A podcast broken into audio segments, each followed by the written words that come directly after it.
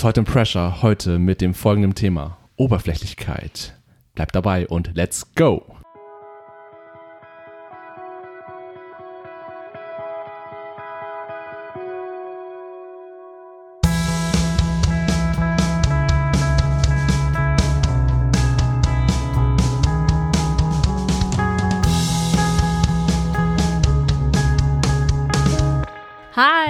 Herzlich willkommen zu der neuen Folge von Salt and Pressure. eurem neuen Lieblingspodcast. Vielleicht auch nicht mehr so neu, obwohl relativ neu. Das ist schon die siebte Episode. Nee, doch die. Doch die siebte Episode, Das ist die ne? sechste Episode. Nee, sechste Episode, sorry, aber So die siebte kommt ja auch bald.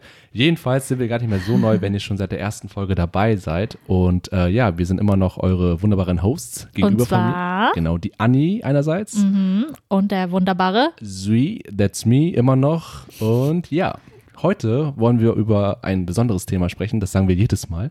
Aber es ist trotzdem jedes. Thema ist besonders und Jedes jedes, Thema- Thema, muss besprochen werden. Genau. Muss nicht, aber wir besprechen es. Ja, wir tun es einfach, weil wir Bock drauf haben. Und äh, besonders Bock haben wir auf dieses Thema, nämlich Oberflächlichkeit. Oberflächlichkeit. Genau. Was wollen wir überhaupt mit der Folge? Vielleicht, Anni, hast du vielleicht irgendwas, was uns äh, so ein bisschen einführt in dieses Thema? Worüber wollen wir genau sprechen? Also, wo, ja, wie sind wir auf das Thema überhaupt gekommen, Sü? Hm, wie sind wir darauf gekommen? Du bist drauf gekommen. ah, ich glaube, ja, ich glaube, das ist, ich weiß aber wirklich nicht mehr, wie ich darauf gekommen bin, aber ich glaube, Aber es war ein witziger Zufall, weil als du es vorgeschlagen hast, kurz davor habe ich mich selber damit beschäftigt. Und Mhm. zwar mit äh, ähm, Dorian, Dorian Gray von Oscar Wilde. ja, stimmt. Und ja, das haben wir beide auch gelesen. Äh, wenn ihr es nicht kennt, es ist ein sehr, sehr schönes Buch von äh, Oscar Wilde. Es gibt dazu auch noch einen Film, den ich nicht gesehen habe, aber vielleicht ist er auch gut. Na, Ich habe den gesehen und der war schon, also für, für das war eine gute Verfilmung, Mhm. beziehungsweise, also es war die erste Verfilmung. Mhm. Ein bisschen creepy. Ja, aber es Aber passt ja auch zur Story gruselig. eigentlich. Ja, eigentlich so. schon. Ja, aber ja, stimmt. Auf jeden Fall ähm, sind wir über Dorian Gray so ein bisschen darüber geko darauf gekommen, irgendwie, ähm, dass wir mal darüber reden wollten, weil das ist eigentlich auch ein per, per großes, se. ja, weil ein großes Thema halt Ja. äh, Oberflächlichkeit ist Ja. in Ja, diesem äh, Roman.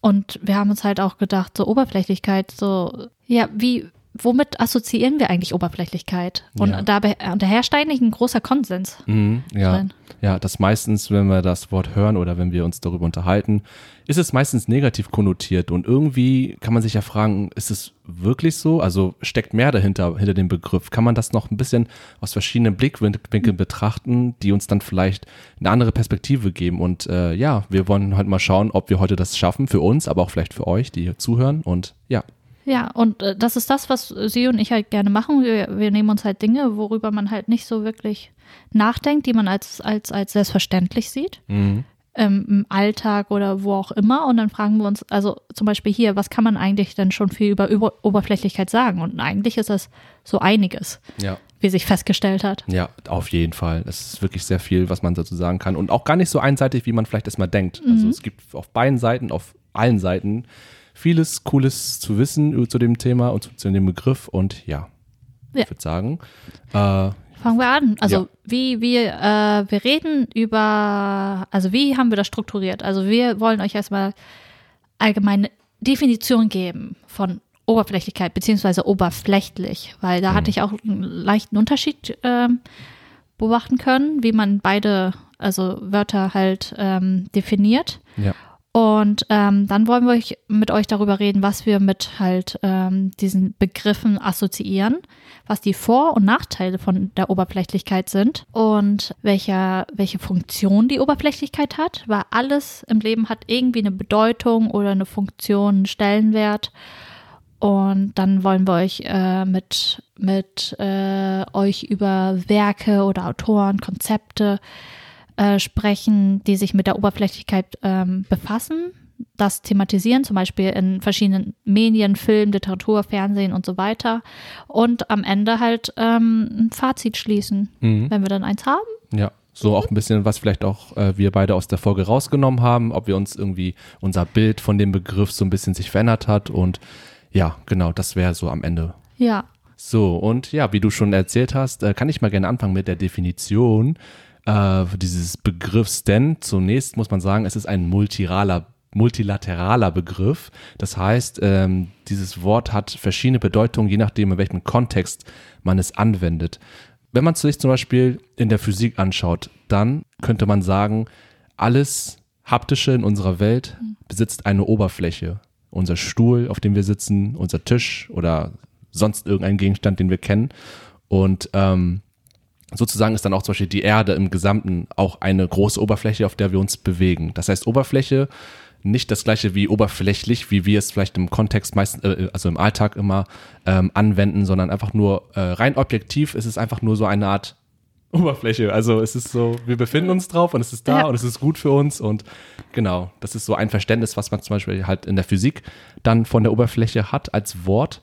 Zum Beispiel gibt es auch noch in der Medizin ein anderes Verständnis von Oberfläche bzw. oberflächlich. Zum Beispiel eine Wunde kann zum Beispiel oberflächlich sein. Das heißt, sie befindet sich mehr auf der äußeren Ebene, zum Beispiel auf der Haut und ist nicht so richtig tief im Körper verankert, wenn man das sagen kann. Also eine leichte Schnittverletzung zum Beispiel mit dem Messer beim Kochen ist eine oberflächliche Wunde. Und alles, was darüber hinausgeht, ist dann eine, ich weiß nicht, wie nennen wir das, tief, eine tiefe Wunde oder eine schlimme Verletzung.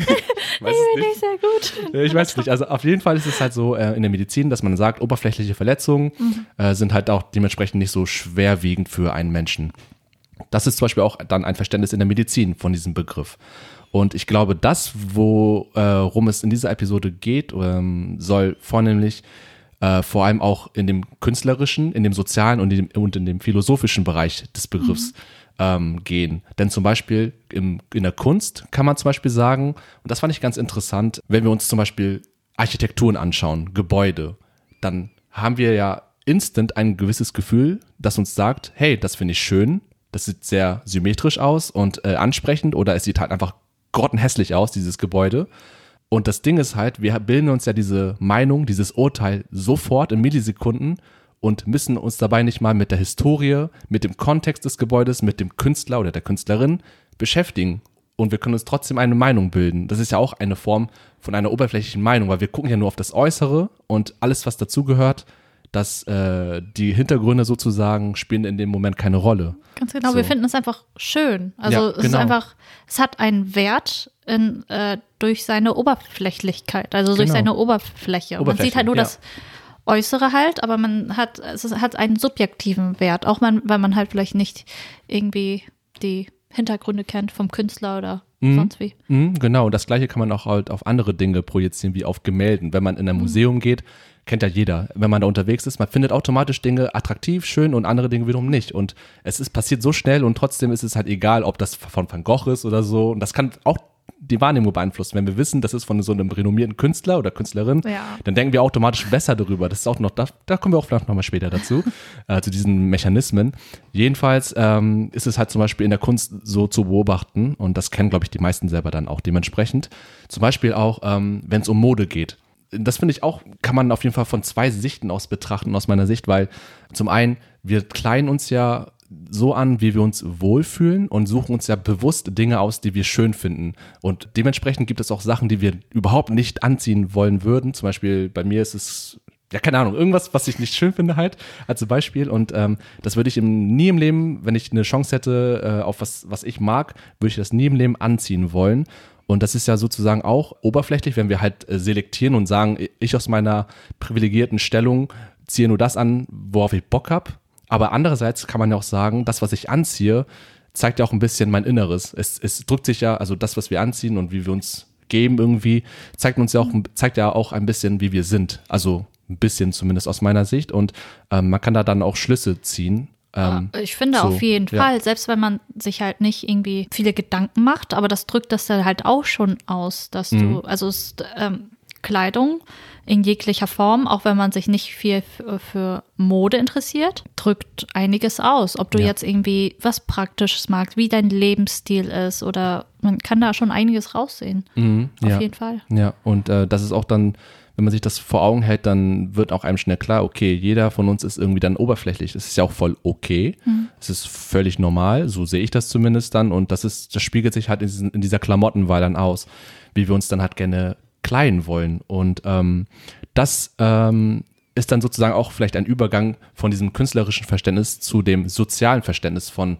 äh, Oberflächlichkeit, weil es ist ja so, würde ich jetzt einfach mal behaupten, dass wir alle irgendwie äh, ein bestimmtes Bild von uns den anderen Leuten außerhalb von uns präsentieren wollen. Wir möchten ja ein bestimmtes Bild von uns zeigen, wie, wie, wie die anderen über uns denken, wenn ihr versteht, was ich meine. Also, ähm, und ähm, das kann man zum Beispiel über Klamotten dann lenken, auch bewusst. Also wenn man sich zum Beispiel mit einem Anzug äh, anzieht und dann rausgeht, dann hat das ja auch eine gewisse Bedeutung, ähm, dass man halt einen gewissen Beruf vielleicht oder in einem gewissen Bereich arbeitet und so und so einen Lebensstandard Standard hat und gewisse Dinge mag und vielleicht andere wiederum nicht. Und das sind ja auch alles dann Vorurteile in dem Moment irgendwie, aber das äh, passiert ja relativ schnell. Genau, und dabei geht es ja dann auch wiederum nicht direkt um innere Werte, sondern man, man will ja eigentlich nur schnell möglichst oberflächlich halt zeigen, wer man ist, ohne gleich zu zeigen, wie man genau im Inneren ist. Ja. Ist es verständlich? Ich weiß nicht. Äh, es ist verständlich. Es ist auch so, dass man sich halt auch dadurch, durch das Äußere einer gewissen Gruppe halt anschließen möchte vielleicht oder mhm. halt zu zeigen, zu wem man gehört teilweise auch. Ich meine, ja. es ist halt, äh, es hat eine Funktion, wie zum Beispiel Uniform. Ja oder sowas, da kennt man halt sofort, er ist ein Polizist äh, oder ein Arzt oder was auch immer. Mhm. Ja, genau. Und ähm, wie gesagt, bei dem Sozialen ist es halt dann so, und äh, wenn man halt noch bedenkt, dass Menschen generell auch nach Anerkennung streben und nach Zugehörigkeitsgefühl, was du schon meintest, mhm. dann dient das auch vielleicht dazu, dann über Klamotten zum Beispiel sich dann eine Gruppe zu bilden oder eine, sich eine Gruppe darüber zu suchen und sich zu integrieren. Und das ist dann wiederum, was die Klamottenfrage angeht, dann auch wieder eine Form von Oberflächlichkeit. Mhm. Sich dann so, also nicht rein oberflächlich, sondern es hat auch, wie gesagt, zwei verschiedene oder mehrere Seiten, wie man es betrachten kann. Aber genau. Und ähm, philosophisch in der Hinsicht kann man auch vielleicht sagen, dass ähm, wenn man sich das Wort Oberflächlichkeit anschaut, da verbindet man ja zum Beispiel, wie ich das selber auch finde, eine Art von Belanglosigkeit teilweise, Lappalie vielleicht mhm. auch, oder auch eine gewisse Einfachheit. Ja. Ähm, wenn du das auch so siehst, ich weiß nicht. Doch, also, würde ich sagen. Ja. Ja, und, Einfachheit. Ja, und dann gibt es noch entsprechende Synonyme von vielleicht einem Mangel oder ein Fehlen von einer gewissen Tiefe, mhm. also geringe, geringer Tiefgang, äh, eine Substanzlosigkeit habe ich auch noch herausgefunden, also im mhm. Internet dann nach recherchiert. Ja. Ähm, das wird mit dem Begriff meistens verbunden und da sieht man schon direkt, das ist ja meistens sehr negativ konnotiert und sehr abwertend, ähm, wenn man sich diesen Begriff auch in der Philosophie dann anschaut. Wobei es gibt auch genug andere Beispiele, zu denen wir noch kommen können mhm. äh, später. Ähm, Aber das ist mir halt auch aufgefallen. Also als ich ähm, die beiden Begriffe, oberflächlich, Oberflächlichkeit halt oder eher oberflächlich, mhm. ähm, einfach im Wörterbuch ähm, nachgeschlagen habe, war, waren die meisten, also es gab irgendwie zwei bis drei Defini Definitionen dazu, ja. die meisten auch als abwertend äh, markiert. Also mhm. der Begriff selber ist halt anscheinend abwertend. Ja, ja. So habe ich das auch irgendwie wahrgenommen, zumindest in der Recherche. Ja.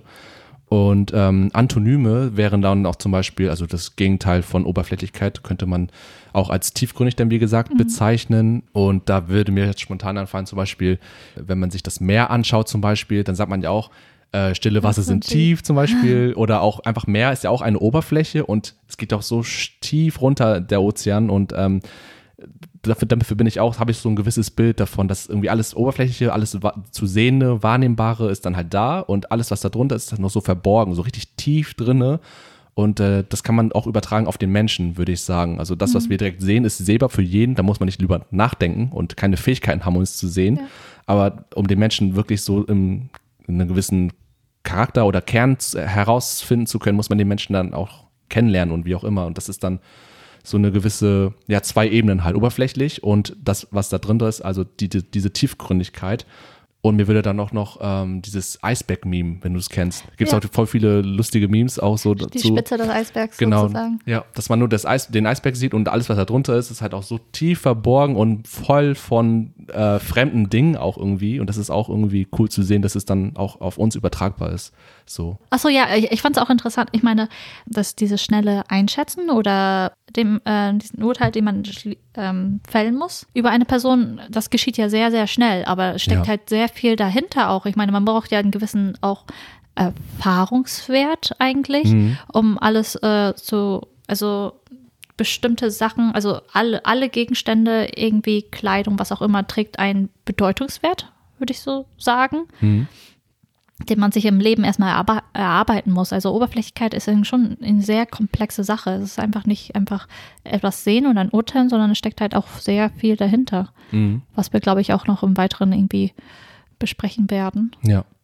Also Oberflächlichkeit ist eine komplexe Sache, obwohl das halt irgendwie äh, auch wie so ein, äh, ein Gegensatz ist sozusagen oberflächlich und Ja, ist ja und dann eher. Ein, einfach und dann halt tief und komplex stehen sich eigentlich gegenüber. Ja, aber genau das ist dieses Spannende und ja, wir sind auch selber gespannt, äh, was da sich noch so alles äh, zeigen wird über diesen Begriff. Ja. Ja. Aber sie, äh, ich meine, wa- was, die, wenn du, also vor dieser Auseinandersetzung mit dem Begriff Oberfläche, Oberflächlichkeit, was hast du damit assoziiert? Also, äh, wer ist für dich oberflächlich? Was ist oberflächlich für dich? Mhm, äh, ich hatte da eher tatsächlich dann in eine sehr präzise Richtung oder nur in eine Bewegung Richtung nachgedacht. Ähm, was ich damit verbinde, sind halt ja, wenn ich an Menschen denke, zum Beispiel Menschen, die vor allem äh, halt sehr ego egozentriert sind, also sehr auf sich bedacht und äh, sehr viel auf Selbstdarstellung, also sich besonders auf eine Art und Weise präsentieren, um eine gewisse Meinung zu erzeugen von anderen. Und ähm, mir fällt dann auch zum Beispiel halt Social Media sofort ein, Instagram, diese Plattform. Und da ist ja sehr viel, was Selbstdarstellung angeht und ähm, sowas in der Art, finde ich sehr stark ausgeprägt. Und da, wenn ich diese Plattform mir zum Beispiel anschaue, dann habe ich so bei so vielen Menschen dann das Gefühl, Alter, sind die oberflächlich. So. Äh, einfach so, das passiert bei mir einfach. Oder wenn ich auch auf Ich glaube, das haben Ja. die meisten Leute. ja, also, das- und das ist halt dieses Ding, wenn du mich dann so fragst, dann denke ich halt so, ich habe halt nur ein, negativ, ein rein negatives Verständnis von Oberflächlichkeit irgendwie bisher gehabt. Und ähm, auch wenn ich Leute auf der Straße sehe, dann äh, wie sie sich geben, wie sie sich meistens auch kleiden. Zum Beispiel, wenn ich hier, wir sind hier in Hamburg und da gibt's halt ein paar Viertel, die sind halt ein bisschen nobler. Ähm, und äh, da ist es so, dass man meistens dann auch Leute trifft, die halt bestimmte Sachen tragen, Pelzmantel oder sowas oder ist, nein, ist nicht schlimm, Pelzmantel ist nicht schlimm. Nein, also das meine ich nicht, sondern ich meine nur ähm, alles zusammen, das Gesamtpaket irgendwie. Und dann denke ich so, habe ich, hab ich direkt eine Meinung von der Person, dass sie oberflächlich ist oder nicht. Und ich kenne sie nicht mal. Aber das ist für mich dann so, Man Äh, ja. packt sie auch irgendwie alle ne, äh, die gleiche Schublade, Ja, wenn man genau. Leute sieht. Also äh, teilweise ist es halt so, also in den, in den Gegenden, die, also zum Beispiel in Eppendorf, Winterhude bei uns in Hamburg, ja, habe ich das Gefühl, man läuft da rum und man sagt ja, mh, das sind halt ein bisschen so nobler, noblere Gegenden, Mhm. wie du gemeint hast. mhm. Und alle tragen hier auch die gleichen Sachen, alle Sachen. Also die, so manche Frauen und Männer, die hier langlaufen, das ist wie eine Uniform. Irgendwie siehst du das gleiche Outfit, keine Ahnung, fünfmal innerhalb von einer Stunde oder sowas. ja, Und man denkt sich, ja klar, das sind so solche Instagram-Mädchen, was auch immer, würde man denken, aber dann gehst du halt in andere Viertel, in Hamburg wie, zu- wie zum Beispiel auf die Sternschanze oder, äh, weiß ich nicht, andere äh, Gegenden, die man irgendwie als Hipster-Gegenden oder Freigeist-Gegenden und Künstler-Gegenden bezeichnen würdest.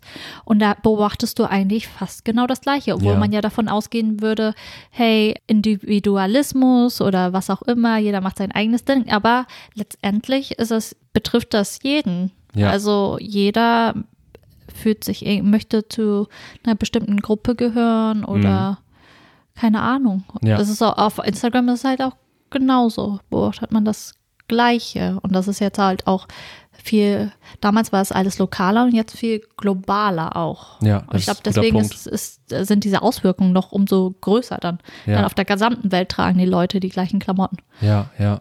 Aber ja, also, wie, aber das ist ein guter Punkt, ey. Also auf jeden Fall ähm, würde ich nur, um noch deine Frage dann letztlich zu beantworten, Ja. würde ich halt sagen, dass mein halt, mein, mein, mein Verständnis von dem Begriff Oberflächlichkeit ist halt sehr einseitig und ähm, erst durch die Recherche und erst durch dieses bisschen längere damit befassen mit dem Begriff ist mir dann aufgefallen, dass es, wie gesagt, viele Facetten hat und ähm, dass es, wie gesagt, äh, nicht so eindeutig ist, wie wir gerne glauben. So. Und Ja. ja, ich weiß nicht, hattest du oder wie, oder wie war deine Vorstellung über diesen Begriff oder was hast du damit assoziiert? Also bei mir war das eigentlich genauso. Also ich ha hatte halt auch nur oberflächliche äh, Sicht auf Oberflächlichkeit. Ja. Ich habe damit halt auch eher diesen abwertende, diese abwertende äh, Definition verbunden.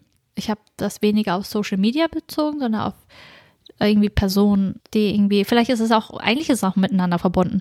Personen, die einfach ähm, oberflächlich, die zum Beispiel, die eine Person einfach, würde ich soll ich sagen, zum Beispiel einen Partner suchen, der halt gewisse Punkte hat. Wie zum Beispiel, Mhm. ähm, weiß ich nicht, verdient gut, fährt ein, einen schicken Wagen Ja. oder keine Ahnung, halt so diese eher die Statussymbole. Mhm. Also bei mir ist es halt sehr stark mit diesem Status, diese Suche nach Status verbunden, diese Oberflächlichkeit, wirtschaftliche Oberflächlichkeit vielleicht. Ja. Ich weiß nicht wow, genau. interessanter Ja, gibt es bestimmt auch als Begriff so, ja. Ir irgendwie sowas. Ja. Ja.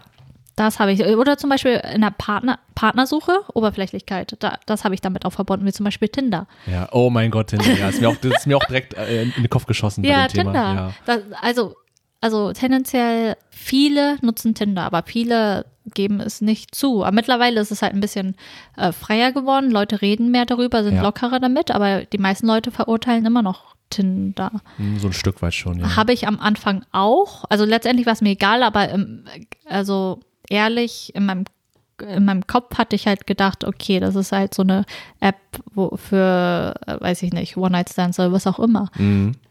Hat man halt auch schnell abgetan, Ja. ohne weiter drüber nachzudenken. Aber äh, äh, bei der Partnersuche ist es einfach so, du, man muss, das Einzige, was man halt da sieht, ist die Person, das Gesicht, das Aussehen, aber ist es nicht bei jeder Partnersuche so zuerst? Ja. Diese Attraktivität muss zuerst da sein.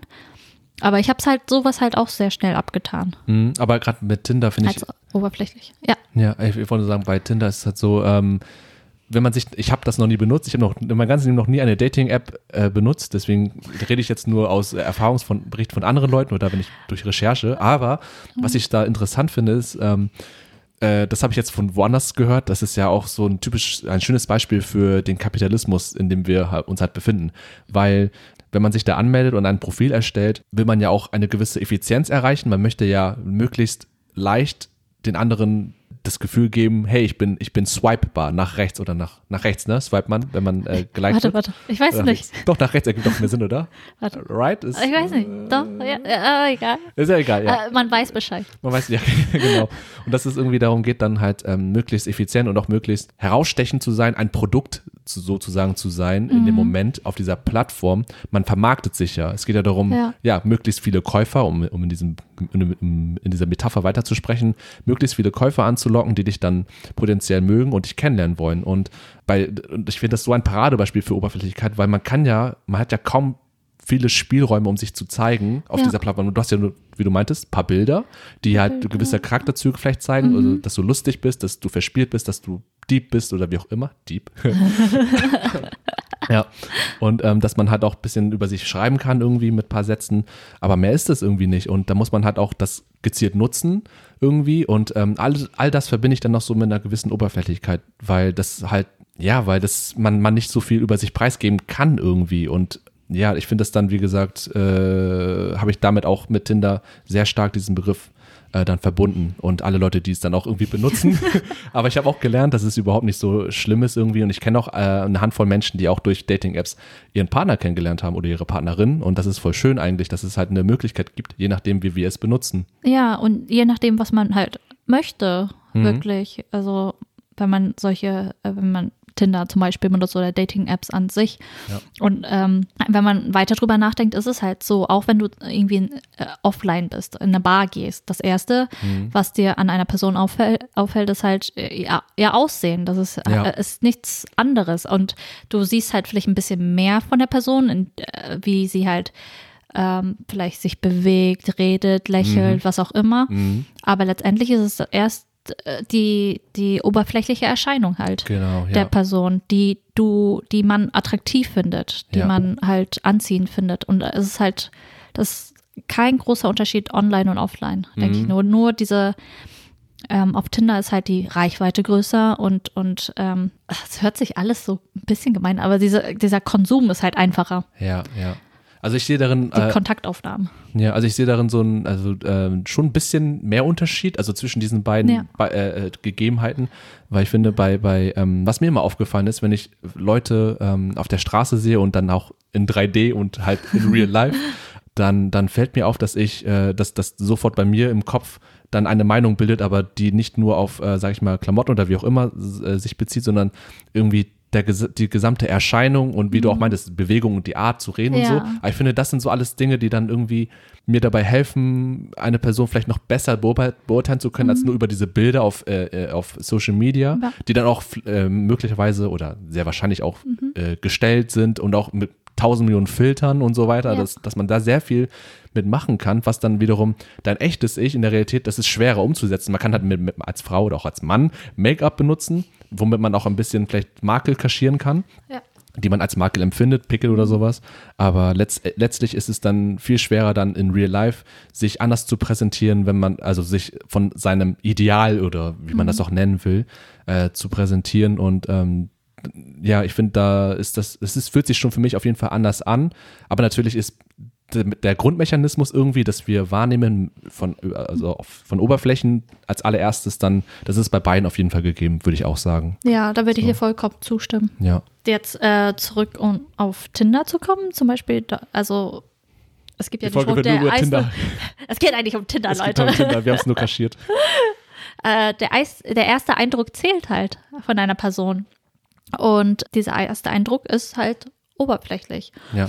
Und manchmal im Leben muss man, also da kommen wir auch zum nächsten Punkt, also Funktion, Bedeutung der mhm. Oberflächlichkeit. Mhm. Ja. In manchen Situationen muss man halt ober, auch oberflächlich sein, auch wenn die meisten Leute es nicht zugeben würden. Zum Beispiel in der, wie zu sagen, in der Partnersuche jetzt um zu auf einer anderen Ebene. Also es ist mehr dieses biologisch evolutionäre äh, der Oberflächlichkeit, die für uns auch unter anderem wichtig ähm, ist. Zum Beispiel Tiere sind oberflächlich. Oberflächlich, wie zum Beispiel bei Vögeln sind es meistens die Männchen, die prachtvoll gefedert sind, um Weibchen anzulocken. Mhm. Zum Beispiel das. Und bei äh, Männern und Frauen ist es halt ähnlich, wie zum Beispiel zum Beispiel bei Vögel, Pfauen oder was auch immer. Mhm. Je prachtvoller halt ähm, das Gefieder ist, desto gesünder ist dieses Männchen sozusagen. Ja. Okay. Und bei, bei, der Partnersuche ist es halt, äh, beim Menschen ist es unter anderem halt auch so, dass ähm, wenn du dich gut pflegst, wenn du gesundes Haar hast, wenn du gesunde Nägel hast, also solche Kleinigkeiten, deutet es drauf, deutet es darauf, dass du halt gesund bist und dadurch halt auch ein ähm, potenzieller guter Fortpfl Fortpflanzungspartner bist. Mhm. In der Hinsicht ist halt der Mensch schon immer oberflächlich gewesen, aufgrund halt, das ist halt biologisch. Ja ähm, wichtig für uns gewesen. Ja. Unter anderem. Und dann, abgesehen von der Biologie, gibt es halt noch die philosophische Bedeutung und Funktion von Oberflächlichkeit, von oberflächlich sein. Und da bin ich ein bisschen nervös, über nee, keine Angst. Philosophie zu reden mit Sü, weil, weil Sü. Ja, aber ich habe auch viel aus meinem Studium vergessen, aber du kannst einfach reden und okay, wir, wir akzeptieren da, dich so, wie du bist. Ah, Dankeschön. Aber korrigier, wirklich korrigier mich, falls ich irgendwas auslasse oder nicht gut erkläre oder, ja. oder wenn du irgendwas zu ergänzen hast und sowas. Ja, ich versuch's.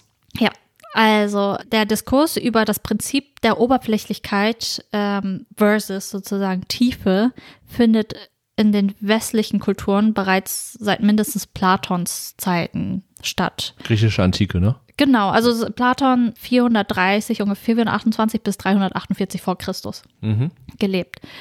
Und Sokrates, der zur gleichen Zeit gelebt hat, um den Dreh, versuchte, versuchte die Personen, mit denen er halt äh, damals debattiert hat, äh, davon zu überzeugen, sich von einer Oberflächenweltansicht zu trennen, die nur auf der Akzeptanz von Konventionen sich basierte und sich einem Leben der Philosophie zu widmen, die nach Plato auf Ideen basiert. Uh, ja, habe genau. ich schon mal von gehört. Ja, und da kommen ja. wir halt zu, zu Platons. Ich will mal Plato sagen, aber das ist Platon. Ja, aber beides. Ich habe beides. Weil im Englischen ja. sagt man ja immer Pla Pla Plato, Pla ne? Plato. Ja, genau. Mach okay. Platon, das ist, glaube ich, Platons. gängiger, ja. Planktons. Plankton. In, in Platons Ideenlehre unterliegt alles einer metaphysischen Realität. Vielleicht kannst du es erklären. Nee, mach du weiter. Also diese platonische, diese platonische Idee halt. Also platonische Ideen sind zum Beispiel das Schöne an sich, das Gerechte an sich, der, der Kreis an sich oder der Mensch an sich. Und nach der Ideenlehre sind die Ideen nicht bloße Vorstellungen im menschlichen Geist, sondern eine objektive metaphysische Realität. Mhm. Und die Ideen und nicht die Objekte der Sinneserfahrung, also die wir tasten, fühlen, schmecken, hören, was auch immer, ja. ähm, stellen die eigentliche Wirklichkeit dar. Mhm. Und die, also diese Ideen sind vollkommen und ähm, also nicht veränderbar, Mhm. unveränderlich. Als Urbilder, also eigentlich, also Urmuster sozusagen, der einzelnen vergänglichen Sinnesobjekte sind die, diese Ideen die Voraussetzung von ähm, deren Existenz. Also sie Ja. sind so die Basis Ja. aller Objekte, die später kommen, Abbildungen, was auch immer. Mhm. Da gibt es ja auch das Hö- Höhlengleichnis, ne? Ja, genau. Das Von- Höhengleichnis auch von Platon. Von Platon. Ja. Und äh, Platons Ideenkonzeption steht somit im polaren Gegensatz zur Auffassung, dass die Einz, äh, Einzeldinge, einzelne Sachen, Gegenstände, was auch immer, äh, die gesamte Wirklichkeit ausmachen und hinter dem Allgemeinbegriffen nichts steht als das Bedürfnis zur Klassifizierung der Phänomene, zu alles einfach zu kategorisieren, ordnen, was auch immer. Mhm. Also um es zusammenzufassen, nichts, was wir mit unseren Sinnen erfassen, ist also real. Es sind alles nur Abbildungen von den eigentlichen Ideen, die wir haben, die, wie wir sagen, tief drinstecken. Also Ja. in der Tiefe sind und nicht an der Oberfläche. Und das kritische Denken steht in dieser Lehre im, Vor im Vordergrund im Gegensatz zur oberflächlichen, oberflächlichen Subjektivität durch die Sinne. Aha. Oh, okay. Ja. Seid ihr noch Eins. dabei, Leute? Eins plus. Nein, das ist also äh, und die ähm, und diese platonische Sichtweise auf unserer Welt wurde halt ähm, großteils halt übernommen, zumindest äh, ähm, in der westlichen Kultur. Und äh, nach der Antike wuchs halt der Konsens in den westlichen Kulturen, der sowas wie Smalltalk oder das ständige Wechseln von Trends halt äh, ähm, degradierte. Also dann halt sagte, no, das ist oberflächlich, Ja. nicht gut, no bueno. Ja. So ist das. Und dann später in der Moderne gab es einige Philosophen, wie zum Beispiel Nietzsche, ähm, die hauptsächlich Lob für die Oberfläche übrig hatten. Also er war aber einer der wenigen in der Moderne. Er war ein richtiger Verfechter von. Ja, genau. Und ich, Oberflächlichkeit. ähm, in, in Die fröhliche Wissenschaft von 1882 schrieb er dann, ich, äh, ich zitiere, Mhm. Oh, diese Griechen, sie verstanden sich darauf zu leben. Dazu tut Not, tapfer bei der Oberfläche, der Falte der Haut stehen zu bleiben, den Schein anzubeten, an Formen, an Töne, an Worte, an den ganzen Olymp des Scheins zu glauben. Diese Griechen waren oberflächlich, aus Tiefe. Und kommen, und kommen wir nicht eben darauf zurück, wir Waagehalse des Geistes, die wir die höchste und gefährlichste Spitze des gegenwärtigen Gedankens erklettert und uns von da aus umgesehen haben, die wir von da aus hinabgesehen haben, sind wir nicht eben darin Griechen, Anbeter der Form, der Töne, der Worte, eben darum Künstler? Also er hat das wirklich als, also er sah sich halt selber nicht nur als Philosoph, sondern auch als Künstler. Ich glaube, er hat auch viel mit Musik gearbeitet damals. Und er selber, für ihn war Oberfläche äh, oder Oberflächlichkeit Tiefe haben. Das ist ein ganz umgedrehter Ansatz. Genau, er sprach dann halt, also das ist halt das, wo, äh, was du vorhin auch erwähnt hast. Also er sprach indirekt halt ja von der Ästhetik der Kunst, Ja. was du vorhin, äh, vorhin halt auch gesagt hast, halt, dass man halt bestimmte Sachen halt auch an der, O- äh, durch die Oberflächlichkeit halt genießen kannst, Ja. sehen kannst und schön finden kannst. Ja. Genau, aber die meisten Vertreter der Moderne priorisierten halt, äh, priorisierten äh, die Tiefe und die Vorstellung einer tiefer liegenden Realität. Also das, was also Plato halt damals Mhm. Ja. meinte. Aber ich glaube, das ist generell vielleicht auch daran geschuldet, dass man vielleicht auch als Mensch per se sowas in, einfach interessanter findet, wenn es sowas Verborgenes gibt, was, was Verschleiertes, Mhm. was, was, noch, Mystisches. was eben. Mystisches, was noch herauszufinden gilt. Und Ja. So wie ich jetzt Nietzsche durch dich verstanden habe, ist ja das äh, alles, was jetzt hier um uns herum ist und das alles haptische und sinnlich wahrnehmbare, ist ja schon die Tiefe.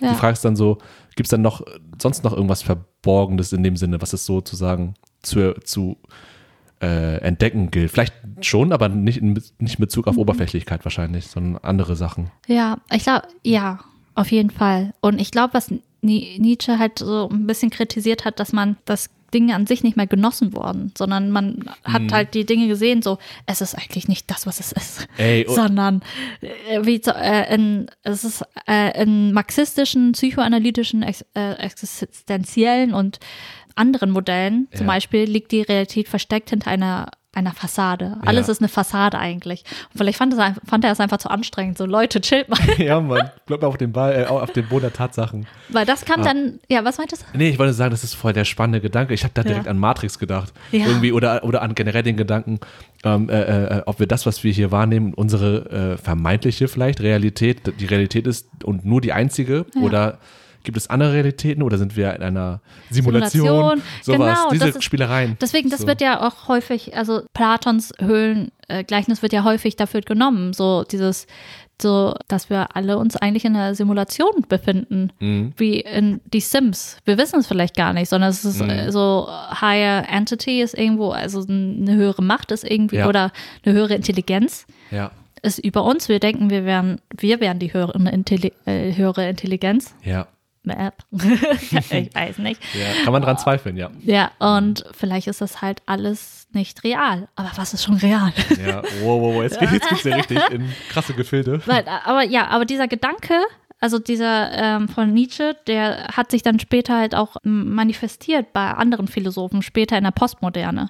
Ja. In der Postmoderne wiederum gab es ähm, Philosophen wie oh, Lyotard, glaube ich, Ja. so spricht man, glaube ich, aus, Ja. ähm, Franzose, die sich von der platonischen Weltansicht halt äh, distanzierten, dass es hinter allem eine versteckte Bedeutung gibt. Mhm. Und ähm, beziehungsweise die eine wahre Sache, Ja, was auch immer. ja. Und, ähm, und sie auch diese, diese, diese Auffassung auch als theatralisch bezeichneten. Mhm. Ähm, diese Philosophen vielmehr, also waren der Meinung, vielmehr besitzt all das, was unsere Sinne äh, wahrnehmen, ähm, seine eigene Realität. Sowie all das, womit wir unsere Gedanken und unsere, unser Verständnis, Ja. also unseren Geist ausdrücken, zum Beispiel Sprache, das hat auch alles seine eigene Realität. Also alles, was wir auch wahrnehmen, anfassen, was auch immer, das ist die Realität. Und das war bei Platon ja nicht so. Ja. Und diese Ansicht spiegelte sich dann auch in der Entstehung des äh, oder in dem Auftauchen des Poststrukturalismus wieder. Also es war begann so 19, äh, 1960. Im Strukturalismus, nicht Poststrukturalismus, sondern Strukturalismus, der hat versucht, den Sinn zum Beispiel, also es ist eine Methode, wie man halt zum Beispiel Texte erfasst oder äh, analysiert und so weiter. Der hat dann versucht, den Sinn eines Textes zu rekonstruieren oder zu konstruieren sogar, indem er die ähm, Organis Organisation der Textelemente in ihrem Verhältnis zueinander ermittelt. Und bei der ähm, im Poststrukturalismus beziehungsweise die Dekon in der Dekonstruktion von Texten bestreitet halt die Möglichkeit eines einzigen, ein, eines alleinigen Textsinnes. Also da gibt's äh, und sucht in der Sprache des Autors selber Zeichen und Deu Bedeutung. Ja. Also man kann halt, es war viel offener, viel weiter und man konnte das Textlesen selber war halt relativ subjektiv dann. Das Ja. ist das, was du selber drin gelesen hast. Ja, und, war. und selber interpretieren, ne? Also, Genau. Ja, viel das- Spielraum auf jeden Fall. Ja, Mhm. Genau, das war halt äh, im Poststrukturalismus möglich Ja. oder so. Und seit den 90er, 2000er entwickelte sich aus, diesem, aus dieser Ansicht halt dadurch ein ganz neuer Status oder Existenz. Also da entstand so der, die, ähm, ein Begriff, Hypervisibility.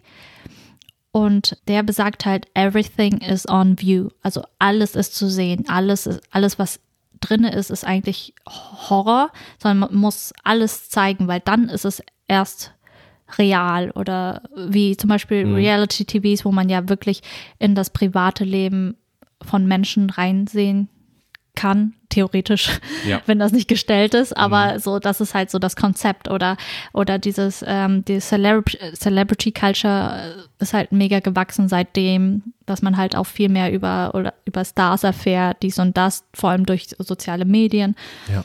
und ähm, nichts mehr ist wirklich privat, sondern es hat auch keine Grenzen mehr. Mhm. Und ähm, das wird unter anderem halt auch als Beiprodukt des Kapitalismus gesehen, dass alles äh, zum Beispiel in Nachrichten gezeigt wird. Das ist halt auch, äh, also dass Sachen, äh, dass man mehr, mehr Sachen ähm, produzieren muss, um sie zu konsumieren. Auch wenn das Ja. einfach nur cool, also Geist, ähm, gut, Geistesgut, ich weiß nicht, mir Ähm, fehlen gerade die Worte. Auf ja. jeden Fall ähm, äh, Geistesprodukte sind, also aus Ja. deinem Geist etwas oder Ja. oder so solche privaten Sachen. Mhm. Keine Ahnung. Das kam dann halt dazu. Und ähm, also da, das war jetzt erstmal zum, äh, zur philosophischen Bedeutung und Funktion von der Oberflächlichkeit.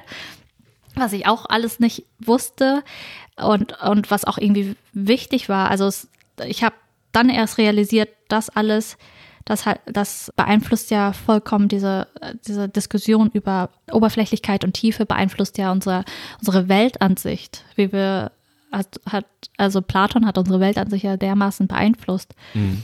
Und vor allem wir als Gruppe, wir als Menschheit mhm. insgesamt. Mhm auf dieser Ebene. Und dann, ähm, was die persönliche Ebene be äh, ähm, betrifft, also was ähm, unsere sozialen Beziehungen angeht, was Oberfläche auf persönlicher Ebene für uns eine, für eine Rolle spielt, ist auch sehr interessant. Wir hatten ja am Anfang schon gemeint, die meisten Leute von uns würden sich nicht als oberflächlich bezeichnen, oder? Mhm. Also sind nicht oberflächlich, aber ja. es hat halt, also es hat seinen Platz, wie wir vorher halt schon auch erzählt haben, angedeutet haben. Ja. Und zum Beispiel in vielen Situationen im Alltagsleben müssen wir einfach schnell, also sind wir abhängig von ersten Eindrücken und, und, unmittelbaren Urteilen. Wie zum Beispiel, wenn du dir einen neuen Arzt suchst und das erste Mal zum Arzt gehst, wenn du merkst so, oh, ähm, er hat dreckige Hände und ist mein Zahnarzt oder was auch immer, dann musst du halt auch, also man muss halt schon differenzieren. Also man muss halt, äh, vielleicht ist er mega kompetent, aber ja. du kennst ihn, du hast ihn halt noch nicht kennengelernt. Ja. Und letztendlich, um die Kompetenz eines Menschen korrekt zu beurteilen, musst du ja an sich auch kompetent sein, wie die andere Person und idealerweise noch kompetenter, um das beurteilen zu können. Oh, ja. Aber das ist eigentlich schon, ne, theoretisch, ja, aber das bist du in den meisten Situationen ja nicht. Und dann bleibt dir ja nichts anderes übrig, als oberflächlich über so eine Person zu urteilen. Ja. Weil aus, aus deiner Erfahrung raus oder aus, aus deiner, beziehungsweise aus deinen ähm, Ansprüchen heraus, welchen Anspruch hast du oder welche Vorstellung hast du von einer Person? Ja. Das auf jeden Fall. Ich kenne das auch beispielsweise mit, äh, wenn ich selber unterwegs bin und dann mir Leute äh, über den Weg laufen und ähm, zum Beispiel, wenn ich nachts alleine zum Beispiel unterwegs bin ähm, und dann, ich finde, um, äh, um auf die Wichtigkeit von Ober Oberflächlichkeit zurückzukommen, das hilft dir auch dabei, Gefahrensituationen zu erkennen. Du bist allein unterwegs und gegenüber sind jetzt irgendwie drei, vier groß gewachsene Menschen und die wirken auch schon von, durch ihre Klamotten, durch ihre lauten Worte, was auch immer, ähm, bekommst du das Gefühl, okay, ich sollte hier vorsichtig sein und vielleicht einen großen Bogen drum machen oder einfach, äh, was weiß ich was, mir Hilfe suchen oder wie auch immer, je nachdem. Und das ist ja auch ein, ein sinnvoller Indika Indikator, um dich zu schützen vor potenziellen Gefahren. Das kommt, äh, da kommt mir auch dieser, dieser biologische Aspekt, den du vorhin genannt hast. Mhm. Einfach nur, äh, nicht nur zur Fortpflanzung, aber dann noch zur Überlebung, äh, ja. zum, zum, Überleben. zum Überleben. Dieser ja.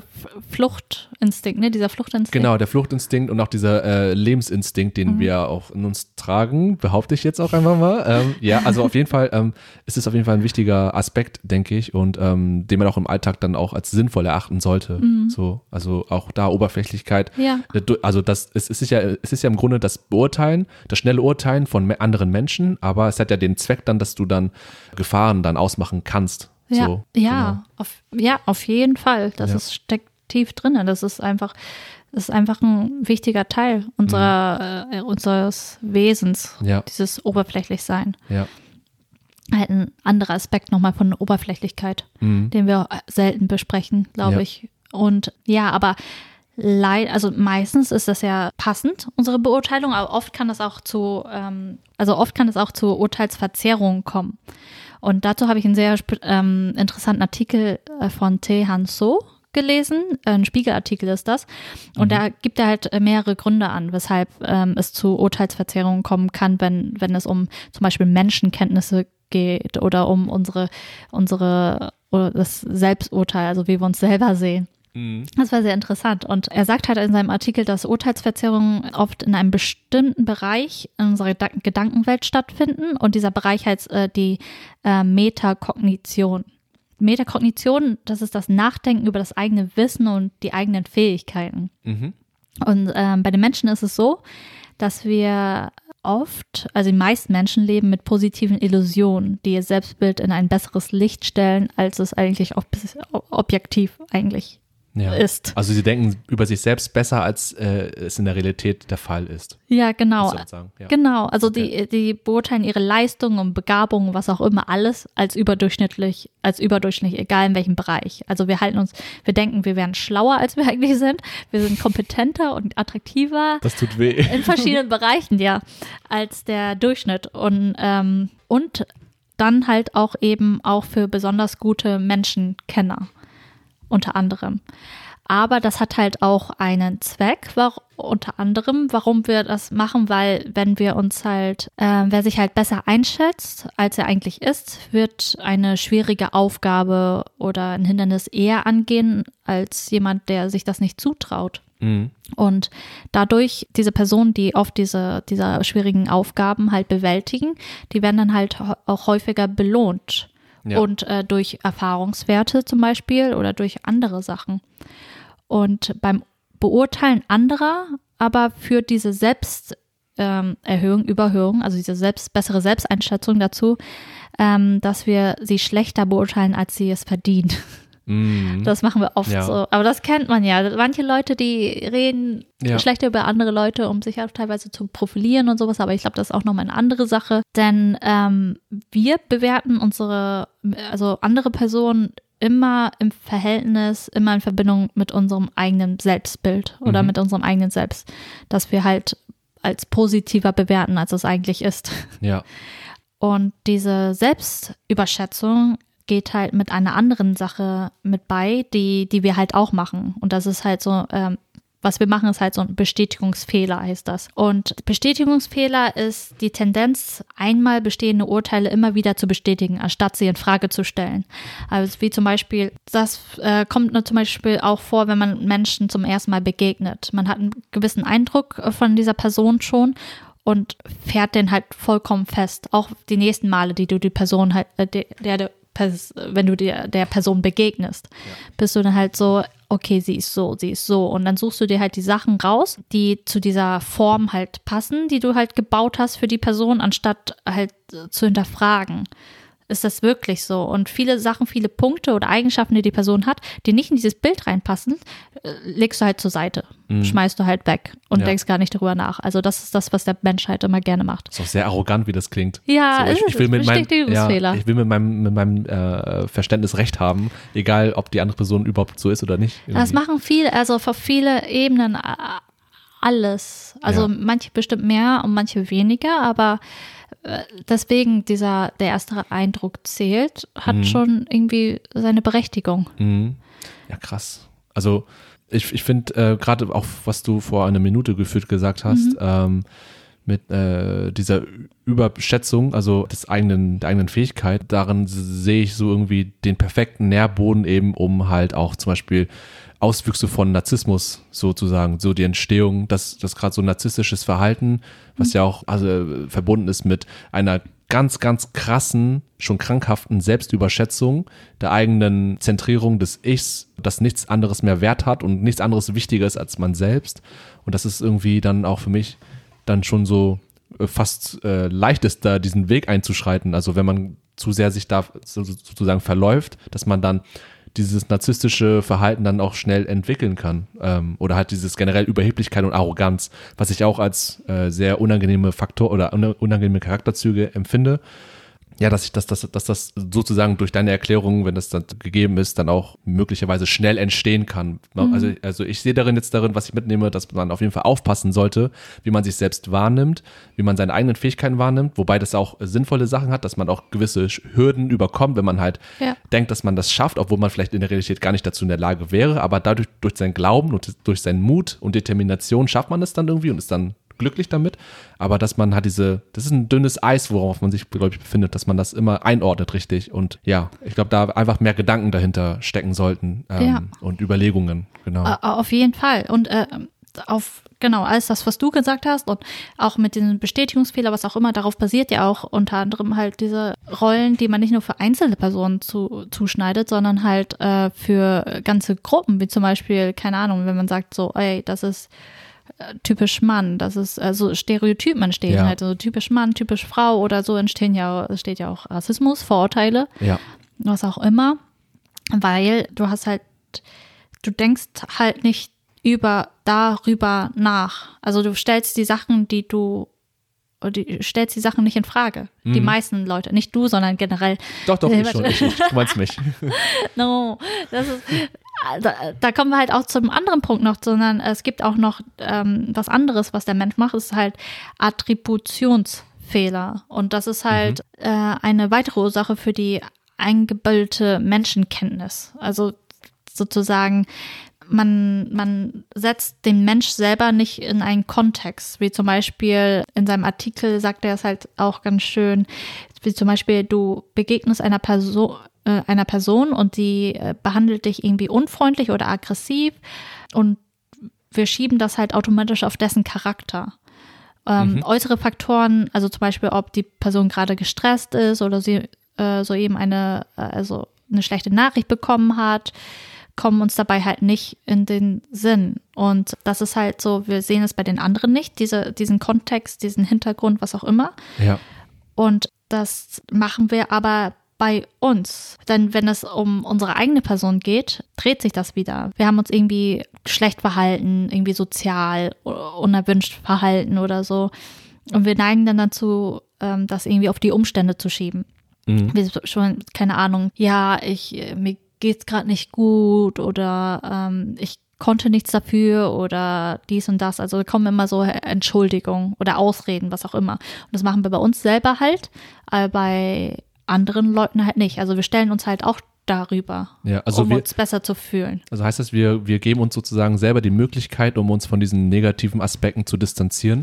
Aber, aber bei anderen Menschen wiederum äh, äh, verbinden wir sofort die, ihr Fehlverhalten in Anführungszeichen direkt mit ihrem Wesen. Also so sind Genau. sie halt, weil sie einmal vielleicht geschrien haben oder einmal geflucht haben und das ist Ja. für uns dann direkt, okay, so ist er halt die, die ganze Zeit. Das ist diese Person. Genau, wir, tu, wir tun die halt sehr schnell ab. Ja. Und aber uns selber sind wir halt, bei uns selber sind wir halt sehr nachgiebig. Wir Ja. sind sehr, sehr apologetic. Also Ja. so, ich kann nichts dafür. Ja, mega Ja. nachsichtig. So, so, oh, ich kann nichts dafür, ist Ja. halt so. Oder weiß ich nicht. Aber ich finde das voll äh, den spannenden Gedanken, weil, ähm, also mir kommt mal der Gedanke dann in den Kopf, als du es gesagt hast, äh, dass jede Person sozusagen seinen eigenen Kampf führt in sich drinne. Sein, ich kenne es auf Englisch irgendwie nur besser mit Battle, hat äh, everyone äh, fights their own battle, bla.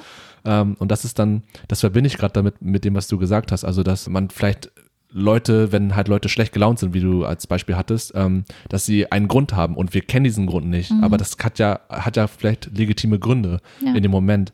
Und wenn wir das sehen, dann ähm, und die Leu Person dann irgendwie unfreundlich zu anderen ist oder un unfreundlich zu uns in dem Moment, Mhm. dann äh, stemmen wir die Person natürlich als jemand Unfreundliches ab, die dann wahrscheinlich immer so ist. So Ja. glauben wir.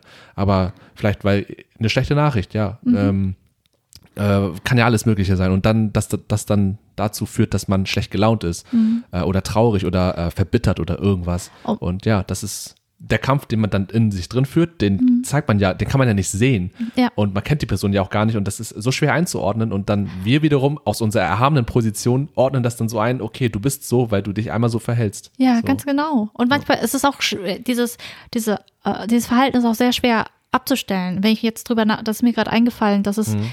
Äh, ich meine, ich kenne da jetzt auch schon eine Weile. Ich meine, wir beide arbeiten im Service. Ja. Und manchmal ist es halt so, du arbeitest die ganze Zeit und da war ein Gast und seitdem bist du schlecht gelaunt oder gestresst oder Ja. irgendwas ist da. Und manchmal kannst du nicht anders, also natürlich, ich möchte trotzdem mich zusammenreißen, mein, meine Gefühle und meine Emotionen und meinen Stress nicht auf unsere Gäste halt abwälzen oder keine Ahnung. Ja. Aber manchmal kannst du in diesem Moment einfach nicht übermäßig freundlich sein oder so, sondern einfach so mäßig freundlich, was auch immer. Ja.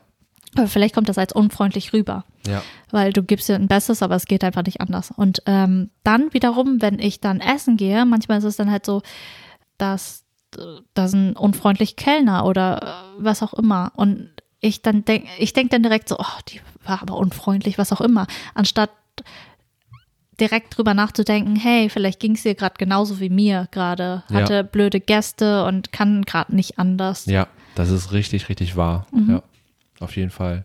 Ich, ich frage mich jetzt noch, weil ich denke mal, bei Oberflächlichkeit habe ich mir die Frage gestellt oder haben wir uns auch im Vorfeld eigentlich die Frage gestellt, kann Oberflächlichkeit eigentlich auch bestehen oder existieren, wenn es äh, keine anderen Menschen um uns herum gibt? Also ist das sozusagen eine notwendige Bedingung, weil irgendwie reden wir auch die ganze Zeit davon, dass wir immer mit äh, äh, Oberflächlichkeit mit der Beziehung zu anderen Menschen äh, die ganze Zeit davon sprechen und nie irgendwie äh, nur über, also Oberflächlichkeit nur mit einer einzelnen Person und ohne, unabhängig von sozialen Beziehungen und sozialen Konstrukten irgendwie. Und äh, wenn ich die Frage jetzt schon mal für mich selbst beantworten dürfte, ist es bei mir halt so, ich denke schon, dass es notwendig, also dass Oberflächlichkeit einhergeht mit der Beziehung zu anderen Menschen. Ich glaube, wenn wir alleine, wenn ich jetzt zum Beispiel alleine existieren würde und ohne dich vor mir und ohne irgendjemanden, dann würde ich mich gar nicht in diese Richtung entwickeln können. Das ist ja alles, für mich ist, hat das alles eine soziale äh, Konstitution, also soziale Konstrukte und Strukturen führen dazu, dass wir solche Attribute und solche Eigenschaften wie äh, Oberflächlichkeit, Neid, Eifersucht und auch ähm, Liebe vielleicht auch äh, möglicherweise, dass wir das alles erst dadurch entwickeln, durch diese ganzen Zivilisationsprozesse, so sehe ich das. Und da habe ich auch noch ähm, ein, ein, ein, ein Beispiel im Kopf noch vom Studium, nämlich von äh, dem Philosophen Jean-Jacques Rousseau. Jetzt sind wir wieder philosophisch unterwegs, aber es geht, es geht auch schnell. Und zwar äh, hat er ist nämlich interessant. ja, also ich habe darüber auch eine Arbeit geschrieben, deswegen, weil das, was, ich hoffe, ich laber jetzt nicht Tief Bullshit. eingebrannt. Ja, aber ich fand das Thema so spannend, weil er hat nämlich darüber geschrieben, oder äh, seine, mein, äh, seine Behauptung war, dass der Mensch ähm, früher in einem gewissen Urzustand gelebt hat und in diesem Urzustand war es so, dass der Mensch nur für sich gelebt hat. Es gab andere Menschen um ihn herum, aber er hat sich dafür nicht interessiert. Er hat nur auf sich geguckt und halt gelebt, so, also das Notwendigste getan. Und irgendwann kam es halt dazu, dass die Menschen ähm, miteinander, ich weiß nicht mal, was der genaue Grund war, aber irgendwie auch durch ähm, Naturphänomene und irgendwie das räumlich auch gewissermaßen nicht mehr alles frei war, sind sich Menschen irgendwann über den Weg gelaufen und haben, sind sich näher gekommen und haben sich kennengelernt und ähm, sozusagen eine Gruppe gebildet. Und ähm, für Rousseau war es dann so, dass gerade dieser Moment, dieser äh, sozi dieser soziale, der, das ist ja ein sozialer Moment, was dann gerade passiert, was vorher nicht da, da war, dass Menschen sich zusammengetan haben und dann auch entwickelt haben zusammen und sozusagen dann neue Dinge entstanden sind, die nur entstanden sind, weil sie sich zusammengefunden haben. Und dann hat Rousseau dann für sich sein Urteil geschlossen, dass erst dadurch alle uns bekannten Übel entstanden sind. Er sah diesen Urzustand als perfekt. Das war so der Ideal, das ist das Schöne, das schönste Moment eigentlich, wo, wo der Mensch nur für sich existiert. Und nur durch diese, nur, nur durch diese Sozialisation ähm, sind eben Dinge wie Gier, wie Neid und alles Mögliche, was wir jetzt schlecht beurteilen, entstanden. Und darauf guckt er halt immer noch, also nicht immer noch, also er lebt nicht mehr, aber ähm, Immer noch. Aber zu seinen Lebzeiten definitiv immer noch, äh, also zu den Lebzeiten, Bis er starb. bis er starb, war er der Überzeugung, dass dieser Urzustand das Schönste eigentlich war, was der Mensch hatte und alles, was danach gefolgt ist, eigentlich nur noch schlecht und ja, wie schon wie ein Virus eigentlich. Und ja, Ja. er war sehr, sehr dagegen. Er war sehr, sehr romantisch in dieser Natur. Ähm, äh, Konstruktion halt äh, dieses ein, einzelne Menschen und verachtete alles Gesellschaftliche sozusagen, was daraus entstanden ist. Äh, Das ist natürlich auch ein- eine äh, extreme Ansicht. sehr, sehr extreme Ansicht Ja. auf jeden Fall, ja. aber ja, sehr, sehr ähm, interessantes Gedankenspiel. Aber ja, vielleicht äh, kannst du noch mal gerne beantworten, ob du dann auch der Meinung bist, dass das alleine bestehen kann, Mhm. äh, Oberflächlichkeit, oder halt auch nur bedingt ist durch die ganzen sozialen Interaktionen. Eigentlich gibt es also oberflächlich, also rein auch physikalisch gesehen, wenn man an Oberfläche denkt. Eine Oberfläche ist ja nur da, wenn zwei Elemente aufeinandertreffen, zwei unterschiedliche Elemente. Ansonsten Mhm. ist es ja ein, eine gleiche Masse sozusagen, Ja. ein gleiches Ding. ja. Und es kommt darauf an, wie man es halt differenziert, würde ich sagen. Also jetzt ähm, sozial gesehen. Ja. Also ich würde auch, also generell würde ich dir vollkommen zustimmen, Rousseau auch vollkommen zustimmen und ähm, auch sagen, dass halt Oberflächlichkeit oder das Oberflächlichsein nur äh, möglich ist in Relation zu anderen Personen. Ja. Und jetzt generell gesehen, zum Beispiel ich selber als Mensch, nur auf mich betrachtet, würde mich selber auch als oberflächlich bezeichnen. Äh, mache, also würde ich halt schon seit, also sage sag ich seit längerem, ich würde mich selber als oberflächlich bezeichnen, weil wenn ich mich selber halt ansehe, halt nach einem bestimmten Bild aussehen. Und jetzt müsste man halt drüber reden oder nachdenken, ist das jetzt wirklich nur für mich? Also zum Ja. Beispiel, man muss sich ja selber lieben, man sagt das ja, man muss sich selber lieben und selber schön finden und sowas. Aber letztendlich ist ja alles wirklich in Re Relation oder im Verhältnis zu anderen Menschen, weil Ja. äh, Schönheit ist ja auch subjektiv. Und schön findest du dich halt auch im, ich weiß nicht, im Verhältnis zu Doch, anderen doch, ja, Menschen. Ja, ich verstehe das voll und ganz. Ganz ja, genau. Ja. Aber zu einem gewissen Maße kann, glaube ich, oberflächlich sein auch subjektiv. Also kann auch halt äh, egozentrisch sein, ich weiß nicht, also äh, Ja. reflektiv, reflexiv ja, reflex- sein. Reflexiv, ja. Reflexiv sein, würde ich sagen. Im Mhm. Urzustand nicht, aber jetzt ähm, allgemein, also im halt In dem Kontext, wo wir uns jetzt befinden, meinst genau. du? So? Ja. im Alltagsleben und so weiter, würde ich sagen, dass es teilweise schon ein bisschen möglich ist. Obwohl es im Gesamtbild halt schon immer, alles steht im Verhältnis zu anderen Ja. Dingen. Ja, es ist halt wirklich so, wenn man auch einfach andere Begriffe wie groß, klein, also Ja. klar, hell, dunkel, es ist irgendwie ein, ein, ein Gegens, also eine, eine Beziehung, die immer da ist. Ja, zum So. Beispiel groß, klein. Ich meine, was ist schon, keine Ahnung, dieser Tisch, auf dem unsere äh, Sachen gerade sind, ist groß im Verhältnis zu den Stühlen, die hier sind, aber klein im Verhältnis zum Eiffelturm. Ja, Ich fällt gerade nichts anderes äh, gutes Beispiel, ja. Aber ja, ey, true, es ist, es ist halt so. Und deswegen glaube ich, also ja, so Bottomline-mäßig könnte man sagen, dass wir beide dann auch der Meinung sind, dass grundsätzlich Oberflächlichkeit, so wie äh, über, da, über den Kontext, in dem wir jetzt uns darüber unterhalten, dann eben nur durch diese Relationsebene entstehen und äh, äh, sich entfalten kann. So. Ja, und deswegen, weil alles irgendwie im Verhältnis steht, ist alles halt auch gut und schlecht irgendwie relativ. Ist jetzt oberflächlich sein gut oder schlecht? Ja. Wie zum Beispiel auf Instagram oder ich meine, Instagram ist so wirklich. Als du Instagram ge gesagt hast, dachte ich mir auch so, ja, stimmt, Instagram oberflächlich viel, weil man alles halt durch Bilder macht. Bilder ist ja, man sieht Dinge und es ist halt alles oberflächlich. Man kann drunter halt noch Texte schreiben, aber hauptsächlich geht es ja bei Instagram hauptsächlich um Bilder und Ja. Selbstdarstellung, obwohl nicht unbedingt. Es gibt ja auch viele andere Inhalte dort. Ja, es ist divers auf jeden Fall. Nicht nur eine Sache, ja. Ja, und dann halt gut oder schlecht. Ich meine, wo, wo sind da die Grenzen? Grenzen? Genau. Ich meine, wir hatten ja auch, du hattest ein gutes Beispiel irgendwie gebracht. Da hattest du über einen Fotoshoot oder so ähm, geredet äh, mit Black Lives Matter. Ach so, ja, ja. Kann Genau, ich gerne die- kurz, kurz ausführen? ja. Ja. genau. Es war ähm, äh, äh, ein, ich habe das auf einem YouTube-Channel gesehen. Der, der Typ, der den Channel betreibt, der äh, macht halt kurze Clips darüber, wie andere Menschen, zum Beispiel auf solchen Großveranstaltungen wie Black Lives Matter, die ganze Demonstration, sich dann, diese Menschen sich dann hinstellen und sich selbst sozusagen in den Mittelpunkt stellen der Aktion und diese Aktion, diese ganze Demonstration nur dafür nutzen, um als Plattform sozusagen. Sie sind nicht dafür nicht da, um teilzunehmen, sondern sind da, um das zu nutzen für sich selbst, äh, zu, profilieren und das äh, sozusagen dann auf Instagram dann hochzustellen. Ähm, wie sie dann posen vor der ganzen Menge und irgendwie sind sie nicht richtig dabei und nicht ehrlich dabei, sondern sie sind einfach nur dabei, um halt ein anderes, für einen anderen Zweck. Die so. nehmen das einfach nur so als Kulisse, ne? Genau, also ja. Fotokulisse oder Ja, es ist dann so, immer. genau, ja. Und da stellt sich halt auch die Frage, natürlich, die nutzen halt diese, diese Bewegung aus, aber gleichzeitig laden sie ein Bild hoch, um Ja. darauf aufmerksam zu machen. Ja. Und ist das jetzt eine gute oder schlechte Sache? Also was sie Mhm. da machen. Natürlich der, die Intention dahinter Mhm. ist halt so echt egoistisch und nicht wirklich, also nicht das, was vorgesehen ist für diese Bewegung Ja. und sowas. Aber letztendlich laden sie ja, wie, zu, wie zum Beispiel, äh, der Trend geht ja dazu, dass viele jetzt vegan essen Mhm. und dass viele ähm, sich ve- äh, vegan halt einfach ernähren. Viele aus, ähm, aus Überzeugung, Ja. weil sie hinter der Sache steckt oder was auch immer. Und aus Und gesundheitlichen Gründen gibt es auch. ja, gesundheitlichen Gründen Ja. und dann halt aus moralischen Gründen Ja. oder aus vielen verschiedenen Gründen. Und es gibt halt auch welche, die das einfach wirklich als Trend sehen, weil alle jetzt irgendwie vegan essen, weil das gerade hip ist oder weil, Mhm. weil das cool, als cool angesehen wird oder weil du halt nicht zu, wieder zum Beispiel oberflächlich gesehen zu einer gewissen äh, Gruppe zu, von Menschen gehörst. Mhm. Ja. Und aber letztendlich, wenn man drüber nachdenkt, ist, also wenn du es wirklich aus Trend machst, du stehst nicht wirklich dahinter, aber du tust es. Ist es wirklich dann so schlecht, weil letztendlich der Effekt ist ja der, äh, ähm, das gleiche, dass du einfach kein Fleisch isst.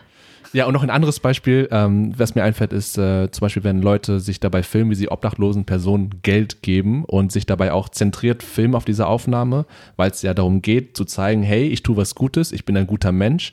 Und sie tun im Endeffekt auch was Gutes für, für die Allgemeinheit oder für diese Person jetzt, für diesen Obdachlosen.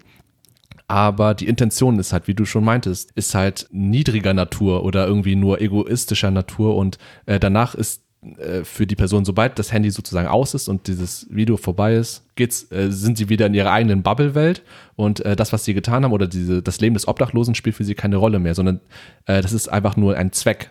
Die, die, diese Person, diese Obdachlose, ist ein Zweck dafür, um ihr egoistisches Ziel zu erreichen und zwar sich selbst dann sozusagen höher zu stellen, besser darzustellen und ja, ich, ich, ich ringe noch damit irgendwie, äh, wie ich dazu stehen kann oder wie ich, wie, wie, wie, wie ich, ob, wie ich das bewerten sollte. Es ist echt schwierig. Also, Das ist wirklich schwierig. Also Ja. man muss halt wirklich dann abschätzen. Ich meine, letztendlich hat es ja mehr Gutes als Schlechtes. Letztendlich am Ende des Tages. Für wen? Oder Für, für, für, äh, die, äh, für den Wohnungslosen, für den Obdachlosen. in dem Fall, ja. Äh, In dem Fall ja. Und letztendlich, man könnte auch sagen, vielleicht motiviert durch das Video, obwohl das echt nur Selbstdarstellung ist, Mhm.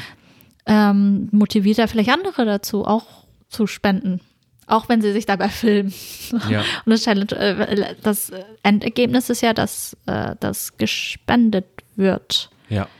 Aber ja, was es kommt, glaube ich, an, was wir selber irgendwie für Ansprüche haben, weil wir verbinden ja das Spenden oder so Aktivismus mit, mit wirklich der Intention dahinter, wirklich Ja. was bewegen zu wollen. Ja, so eine Authentizität, ne? Ja, genau, altruistisch, halt äh, un uneigennützig. Und ähm, aber was ist, wenn das Ergebnis am Ende das gleiche ist? Mhm.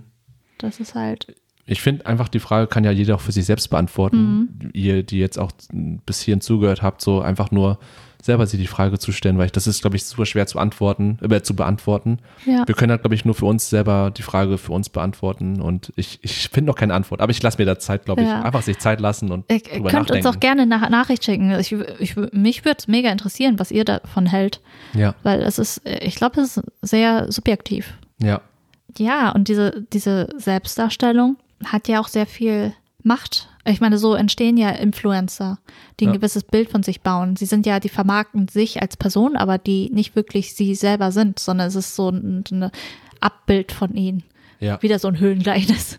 Also Ja, aber wirklich es trifft zu. ja, Ja. also es ist halt mit, ähm, letztes hatte ich, äh, war ich bei der Arbeit und dann war ähm, Magazin nehme und da gab es auch einen Artikel und die Überschrift war, macht Schönheit dich mehr, also glücklicher. Und dann darunter halt Schönheit, Erfolg und Macht. Und das ist wirklich so, es gibt viel, ja, das ist sehr interessant, weil es Ja. gibt ja viele Studien, also generell, man weiß, also es ist leider so, dass konventionell attraktive Menschen einfach äh, im Leben viele Sachen erlangen, durch, einfach durch ihr Äußeres. Ja. Und dass Oberflächlichkeit halt auch Macht bedeutet, in Mhm. gewisserlei Hinsicht Mhm. Wie zum Beispiel in, in Korea. Äh, in Korea habe ich auch sehr lange gelebt und hatte auch einige koreanische Freunde dort oder hatte viel mit der koreanischen Kultur und Gesellschaft zu tun. Und ähm, da war es ab und zu, ähm, also da kam es ab und zu vor, da waren meine Freundinnen, die waren beim Bewer Bewerbungsgespräch und im Bewerbungsgespräch in Korea mit drinne saß ein Physiognom. Und ein Physiognom ist jemand, eine Person, die deine Gesichtsstruktur analysiert im Gewer Bewerbungsgespräch selber. Und äh, die Firma stellt halt einen Physiognom ein, um zu schauen, äh, inwiefern dein Gesicht, weil dein Gesicht sagt sehr viel aus über deinen Charakter in Korea oder allgemein, ähm, Ja. wie dein Gesicht oder dein Charakter oder überhaupt mit der Firma harmonisieren. Ja. Und letztendlich war das wirklich nur so, wie hübsch bist du? Und hüb, also Attraktivität und Schönheit äh, war halt Stand über Kompetenz. Und oft war das so, dass in Firmen halt oft Leute einfach eingestellt worden sind äh, aufgrund ihres Aussehens. Obwohl halt, ähm, die, ich meine, in anderen Gebieten ist es halt, äh, wie zum Beispiel, wenn du ein Model sein willst, dann musst du halt entsprechend aussehen. Also es kommt darauf an, was die Modelagenturen haben wollen, aber die chara- äh, kategorisieren dich halt nach deinem Aussehen. Aber das Oder sind- Schauspieler zum Beispiel. oder auch im Film. Schauspieler, ja. genau, die suchen halt bestimmte, du musst halt was Bestimmtes ausstrahlen für eine bestimmte Rolle. Aber das waren halt Berufe, bei denen dein Aussehen eigentlich komplett egal war. Also es Mhm. ging eigentlich wirklich nur um deine Skills, um deine, ähm, ähm, deine Fertigkeiten ja, oder Fertigkeiten, Fähigkeiten. Fähigkeiten, was du dir erlernt hast, also dein, dein Geist, dein, dein, wirklich deine Intelligenz, was Ja. auch immer. Ja. Und letztendlich wurde, wurdest du aber anhand, also aufgrund deines Aussehens Ja. eingestellt oder nicht eingestellt. Ja. Und das geht, es kommt, ja, weil es geht, Oberflächlichkeit geht halt auch in Extremen. In Korea ist halt, äh, gibt es halt viel, viele Schönheits-OPs Mhm. und mittlerweile ist es halt so Standard geworden, dass du nach deinem ähm, Abschluss, Schulabschluss halt ähm, so einen Gutschein von den Eltern bekommst, dass du operiert wirst, weil das auch, weil das Standard geworden ist und weil du dann halt bessere Jobchancen hast, wenn du hübscher aussiehst. Ja. Also konventionell hübscher halt. Ja. Es gibt halt einen Standard dort, wie, wie du aussehen sollst. Mhm. Wow, okay. Also ist Schönheit, Oberflächlichkeit, also so oberflächlich gesehen Schönheit schon Erfolg äh, ist gleich Erfolg und Macht. Ja, äh, äh, würde ich auch sofort unterschreiben, klar. Ich finde auch, glaube ich, attraktive Menschen haben es wahrscheinlich durch ihre Attraktivität, äh, die ja äh, ähm, irgendwie gesellschaftlich konstruiert ist dann, äh, je nachdem, wo man sich befindet, in welchem Land oder so, äh, haben haben es, denke ich, schon auf jeden Fall in gewissen Dingen leichter und kommen leichter an die Dinge ran, die sie vielleicht selber wollen. Äh, wie du meintest, äh, mit Jobs und so. Ähm, ich überlege gerade nur, in Deutschland ist es, glaube ich, so mit Bewerbungen, man, äh, es besteht, glaube ich, keine ähm, Pflicht, ein, Fotopflicht, ne? ja, keine Fotopflicht in, im Lebenslauf oder irgendwie in der Bewerbung, Ja. ähm, was ich irgendwie cool finde. So, Mhm. aber ich glaube, das wird sich langfristig nicht durchsetzen, weil Ich glaube auch nicht. ich habe auch eher das Gefühl, dass immer noch ich mich selber eingeschlossen, wenn ich die Chance habe, ein oder ein, äh, die, die Wahl habe, äh, oder nee, wenn ich überhaupt ein Foto von mir da habe, wo ich weiß oder wo ich selber denke, ey, ich sehe darin gut aus, irgendwie oder vernünftig oder ich strahle eine Mhm. Ja. gewisse Sache aus, so, äh, wo ich glaube, das kommt gut an bei den Personalern, ähm, dass ich das dann auf jeden Fall nutzen werde für meinen Vorteil. Und ich glaube, die meisten werden dann auch so denken und äh, dann bewusst ein Foto drinnen lassen, trotz dieser ähm, Freiwilligkeit. Ja, So. und letztendlich drückt dein Foto ja auch sehr viel aus. Wenn zum Beispiel, wenn du lächelst oder äh, es, man sieht viel darin, auch das, was du repräsentieren möchtest, dass du vielleicht gepflegt bist. Wenn du, also generell, ich denke, also zum Beispiel, äh, wenn man sich pflegt, Hygiene und sowas, ähm, das heißt ja einfach nur, dass man sich auch Mühe gibt, dass man sich äh, auch äh, zum Beispiel Oberflächlichkeit, auch wenn man sagt, dass man, da steckt auch viel Arbeit drin. Und Arbeit heißt ja auch, dass du dir viel Mühe gibst und, Auf und dich achtest und so auf weiter. dich ne? achtest und auch vielleicht dir auch mehr Mühe und das ähm, bezieht man vielleicht auch auf andere Sachen, dass du dir bei anderen Sachen Mühe gibst und so. ein Ja, aber es ist lustig, weil es ist jetzt so wieder so ein Circle, weil wir haben, weil genau über, wenn wir über Bilder sprechen, haben wir auch vorhin schon bei Tinder und Instagram gemacht, dass ja. Ja. auch alles nur meistens über Bilder funktioniert. Und da haben wir ja eher noch ähm, ein bisschen eher kritisch geredet darüber. Und jetzt ist es ja so, dass es doch wieder Funktionen gibt, Mhm. Ja. die man aus Bildern herauslesen kann und äh, dass es äh, ja auch einfach eine Berechtigung hat oder dass es halt nicht nur einseitig ist. Ja, genau. Und das ist halt auch der Vorteil an Instagram. Hat natürlich auch äh, andere Seiten, wie zum Beispiel, man folgt ja nicht nur irgendwie Celebrities oder was auch immer oder keine Ahnung, Leuten, die einfach keine Ahnung, äh, das äh, zum Beruf machen oder so, sondern man folgt auch vielen Freunden oder Bekannten und manchmal reicht ein Bild einfach aus, um zu sehen, wie es denen geht Ja, im Leben. Auch wenn das manchmal einfach viel Schein ist, aber manchmal sieht man halt auch eine gewisse Ehrlichkeit dahinter. ja. Gerade wenn man die Person auch persönlich kennt, Ja. dann hilft das dabei, das gut ein, einordnen zu können. Ja. Ja, stimmt. Aber ja, auch dieser, ähm, dieses Thema äh, Oberflächlichkeit und, und wird ja auch in vielen, vielen Medien behandelt an sich, auch wenn das nicht immer direkt ist, in vielen Werken, in vielen, also viel äh, Bücher, Filme, Theaterstücken, Kunst und so weiter. Ja. Wie wir schon vorher erwähnt haben, zum Beispiel Oscar Wilde, Ja. also das Bildnis des Dorian Gray. Weil äh, Dorian Gray ist halt, diese Story ist halt äh, wirklich, wirklich ein perfektes Beispiel aus meiner Sicht, äh, um über das, dieses Thema zu sprechen, weil genau in dieser Geschichte geht es darum, um es kurz zusammenzufassen.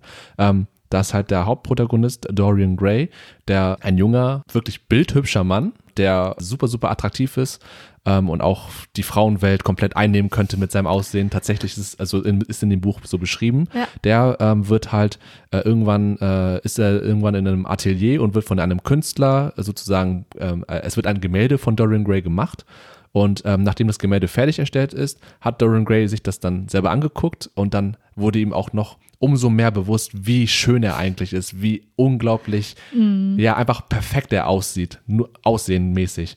Und dann wurde ihm auch irgendwann bewusst, scheiße, ähm, das Bild ist ja für die Ewigkeit quasi. Es altert nicht. Aber ich in meinem realen Dasein werde irgendwann alt. Ich werde Falten bekommen. Ich werde einfach irgendwann in Anführungsstrichen hässlich aussehen, so aus seiner Sicht. Und ähm, das wollte er gar nicht. Und dann hat er sich so sehnlichst gewünscht, dass er niemals altern wird und niemals hässlich wird, sondern immer seine Schönheit in der Realität bewahrt und dafür das Bild, sein Gemälde sozusagen, alles, was ihn dann betreffen würde, was äh, also an Hässlichkeit und an Altern, das würde auf das sich auf das Gemälde übertragen und das wurde sozusagen dann auch erfüllt. Also das ist dann äh, passiert und das ist halt krass, weil ähm, egal was Dorian Gray dann in, in der fortlaufenden Geschichte getan hat, egal wie scheiße er sich behandelt hat gegenüber anderen Personen oder Dinge gemacht hat, die halt sehr sehr schlimm auch sind oder waren, er wird davon nicht betroffen in der Realität. Er wird er bleibt immer noch der schöne, der, der von außen perfekte Mensch. Und dann das Besondere ist, dass dafür sein Gemälde sozusagen alles innerlich Schlechte, alles Verfaulte von ihm, alle negativen Aspekte und seine Altersphasen auch komplett dann darstellt. Mhm. Das ist so das Krasse. Und das sieht er ja auch auf dem Gemälde. Wenn er sich das Ja. immer wieder anguckt, so, dann, dann sieht er ja, Alter, sehe ich irgendwie, ich sehe ja ganz schrecklich aus und das ist sein Innerstes sozusagen. Das äh, als Spiegelbild äh, Genau. gilt. Also man sieht das in, also sein Inneres äh, an der Oberfläche. Genau, ja, ja. Ja. So kann man es, glaube ich, ganz gut bezeichnen. Und das, äh, äh, das wird ihm dann auch in der Laufgeschichte dann bewusst, dass es dann, also ohne, darf man spoilern? Ich weiß nicht. Es ist ja schon ein altes, also, Ja. ja. Also, Spoiler Alert. Ja, also Spoiler Alert, aber trotzdem lest es Ja. auf jeden Fall euch durch. Das ist ein gutes Buch.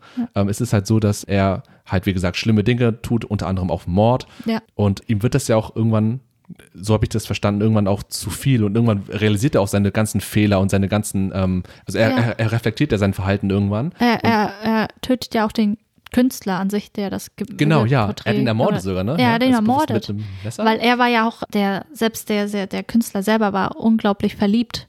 ja. Also man würde nicht sagen, ich glaube schon, wenn man, wenn man den Kontext kennt mit Oscar Wilde und sowas, aber Ja, der. Künstler selber war mega verliebt in Dorian Gray. Ja. Das glaube Und ich besessen auch. von ihm, von seiner Schönheit auch unter Ja. anderem. Ja. ja. Aber irgendwann war es halt so, dass dann Dorian Gray dann, ich glaube, er, er, er war, er wollte das irgendwann gar nicht mehr haben und dann ist Mhm. er auch wieder zu seinem Gemälde zurückgekehrt, das ja dann zu dem Zeitpunkt abgrundtief Ja. nicht mehr erkennbar ist. Also Nicht. man hat nicht mehr gesehen, dass Ja. es ein Mensch ist. Und deswegen, es war irgendwie so- so monströs. Es, es war ja so, dass wer, wer hat das Bild gesehen? Ich glaube, der Künstler selber oder irgendwer hat das, äh, ich weiß nicht mehr, es ist schon lange her, aber irgendwer hat das Bild gesehen und Mhm. Ja. ist dann halt, es war so grausam, dass er halt ähm, Ja. nicht gestorben ist, aber halt so sehr ähm, das nicht aushalten konnte, Na, dieses diese, Bild zu diese sehen. andere Person, ne? ja. die andere Person, nicht Dorian Gray, Ja. sondern die andere Person, die das Ja. Gemälde gesehen hat. Ja, und ich glaube, so das Fazit ist, glaube ich, äh, oder ist gewesen, dass äh, Dorian Gray halt ähm, mit einem Messer hat er ja, glaube ich, Mhm. In sein eigenes Gemälde sozusagen, also ist das Messer reingerammt Ja. und wollte es halt sozusagen erstechen in dem Ja. Moment oder es töten, Ja. dieses Wesen. Ähm, und ich glaube, am nächsten Tag war es aber, glaube ich, so, dass Dorian Gray dann, jemand, jemand kam dann irgendwie und hat dann gesehen, dass Dorian Gray äh, irgendwie tot aufgefunden wurde und das Bild, was dann daneben lag, sah genauso aus wie ganz am Anfang, als es bemalt wurde, aber er in der Realität sah dann dann- entsprechend genauso aus wie das, was Wie absorbiert das Monster. wurde. Wie das Monster. Das war, glaube ich, so die, die, die, die, das Ende der Geschichte. Ja. Er ist gestorben und sah dementsprechend auch genauso aus, wie was er für Dinge getan hat. Mhm. Genau. Also alles kam auf ihn wieder zurück und er war tot. Ja. Ja. Und er war tot. Ja. Ja, und das war auf jeden Fall, äh, es ist ein sehr gutes Buch und das hat mich auch, äh, es ist sehr einzigartig, Ja. diese Geschichte, Ja. was mich auch ein, sehr, ein bisschen verstört hat, als ich das das erste Mal gelesen habe. Mhm. Ich fand es auch, äh, muss man ein paar Mal schlucken auf jeden Fall. Also, Ja. ja. Und das ist halt auch äh, ein, also dieses, dieser, wie heißt das Wort, also dieser Drang nach oder dieser Wunsch nach Unsterblichkeit, ewiger Sch Schönheit und sowas. Ja. Das kommt ja immer wieder vor. Dieses Buch, also das Bildnis des Dorian Gray, wird ja auch oft verglichen mit äh, Faust, wo es darum ging, es geht ging weniger um Schönheit, sondern um das ewige Leben in Verbindung mit Macht. Genau, und äh, Dorian Gray hat das halt miteinander, verbunden. Durch seine Schönheit, er hatte ja auch ähm, durch seine Schönheit sehr viel Macht in der Gesellschaft. Also war sehr angesehen, kam überall mit durch, konnte sich überall äh, durch äh, mit seinem Charme durchschmuggeln. Ja, ja. Aber es ist halt wirklich so, stimmt, er hat ja auch irgendwie, wie gesagt, er kam halt, äh, jede Frau konnte, die ihn, die ihn begehrt hat, die konnte er im Handumdrehen zu, zu, für sich gewinnen. Mhm. Ja. Er hat sich auch in ganz noblen Kreisen bewegt, wo er eigentlich äh, auch nicht das äh, nötige Wissen irgendwie dazu hat oder so, aber halt Mhm. durch sein, durch seinen Antlitz und durch seine Erscheinung war er, wie du meintest, schon überall willkommen, weil er halt, nur weil er so aussieht, wie er aussieht. Ja. So, das ist so krass. Und, nicht, und dann bespricht das Buch ja auch noch dieses, wie viel ist es dir wert, wenn du innerlich so hässlich bist, Ja. wenn du innerlich, wenn du so schreckliche Dinge gemacht hast oder wie dieser Staat, ich meine, damit müssen sich halt viele Leute beschäftigen, dieses, ähm, wo sind deine Grenzen für Macht und Schönheit und ja, Einfluss auch. Ja. Die, die Frage kann man sich ja dann auch gerade in diesen Settings wie in Korea stellen, wie du meintest schon. Wie viel ist es dir wert, so dich sozusagen so zu verändern, Ja. zu verstellen. zu verstellen, zu verändern irgendwie und nicht, äh, weil du das selber möchtest, sondern weil du glaubst, es bringt dir den größten Vorteil Mhm. irgendwie und dann, ähm, ja, es ist wieder diese Frage äh, zwischen Authentizität und Dinge zu tun äh, für einen anderen Zweck irgendwie. Ja, das, das habe ich irgendwie mehrmals schon gespürt, dass, dass es irgendwie äh, bei unseren Gesprächen vorkam. Es ist ja so eine Art Schönheit oder oberflächlich, also dieses Oberfläch, diese oberflächliche Schönheit oder dieser, dieses Image von dir selber ist ja sozusagen dein Kapital. Ja. In, äh, auf, mhm. also in verschiedenen Verhältnissen. Und, ja. und ähm, manche haben halt mehr, manche weniger, was ja. sie eigentlich selber, ich meine, ja. wie äh, wirtschaftliches Kapital auch. Du wirst in eine Schicht sozusagen hineingeboren und dir ist es, also es ist halt durch harte Arbeit ist es möglich, mhm. man, äh, halt aufzusteigen oder halt hinabzusteigen, mhm. abzusteigen. Ja, aber das ist gerade ein interessanter Punkt mit ja. äh, Kapital, weil wenn ihr den Soziologen kennt, Pierre Bourdieu, den habe ich auch in meinem Soziologiestudium kennenlernen dürfen. Der hat auch was ganz Cooles sozusagen erforscht und zwar äh, sein Buch heißt Die feinen Unterschiede und darin äh, skizziert er sozusagen sein Verständnis von Gesellschaft und äh, was es auch mit der Oberflächlichkeit dann auf sich hat, wird sich dann zeigen. Und zwar geht er davon aus, dass wir Menschen alle in, äh, in, in einem sozialen Raum uns befinden, also kann man sich gut vorstellen, Gesellschaft halt. Und unsere Position, in der wir uns dann in diesem sozialen Raum befinden, wird dadurch determiniert durch, äh, durch die Verfügbarkeit von bestimmten Kapitalsorten, was du gerade meintest schon, das wirtschaftliche Kapital, was wir ja, und darunter verstehen wir halt Geld zum Beispiel oder halt äh, Wertgegenstände und für Bourdieu war es so, es gibt noch drei weitere Kapitalsorten, die einen, einen großen Einfluss darauf haben, wo wir uns dann gesellschaftlich befinden und was uns äh, was letztlich dann auch determiniert, inwiefern wir oberflächlich zum Beispiel sind. Es ist so, dass es halt neben dem äh, ökonomischen Kapital auch das soziale Kapital gibt. Das kennen wir zum Beispiel unter Vitamin B. Also Vernetzung mit anderen Menschen also und Networking. Networking, genau. Und da kommt auch wieder der Machtaspekt rein, gerade durch Vitamin B wenn man Leute kennt, die Leute kennen und so weiter, kann man halt sich irgendwie auch durchwursteln und an Positionen rankommen, wo man nicht hinkommen könnte, er würde normalerweise. Das ist auch so ein Aspekt. Und weiteres äh, Kapital ist zum Beispiel auch das kulturelle Kapital in Form von Bildung zum Beispiel. Dann halt auch noch Wertgegenstände, die für die Bildung notwendig sind, wie Bücher, Laptops heutzutage auch und so weiter und dann halt auch noch Abschlüsse, Zertifikate, Bachelor, Master, abgeschlossene Berufsausbildung, keine Ahnung mhm. was. Und je seltener und je höher etwas ist, desto besser natürlich, ist ja klar. Hat, äh, desto mehr Wert hat genau, es. Genau? Des, ja, desto besseren Mehrwert hat es und desto mehr kann es, äh, hilft es dir dabei, sozusagen mhm. im sozialen Raum dich hinfortzubewegen zu besseren Ebenen. Mhm. Und dann gibt es auch noch letztlich das symbolische Kapital. Das ist sozusagen die Vereinigung aller drei genannten Kapitale.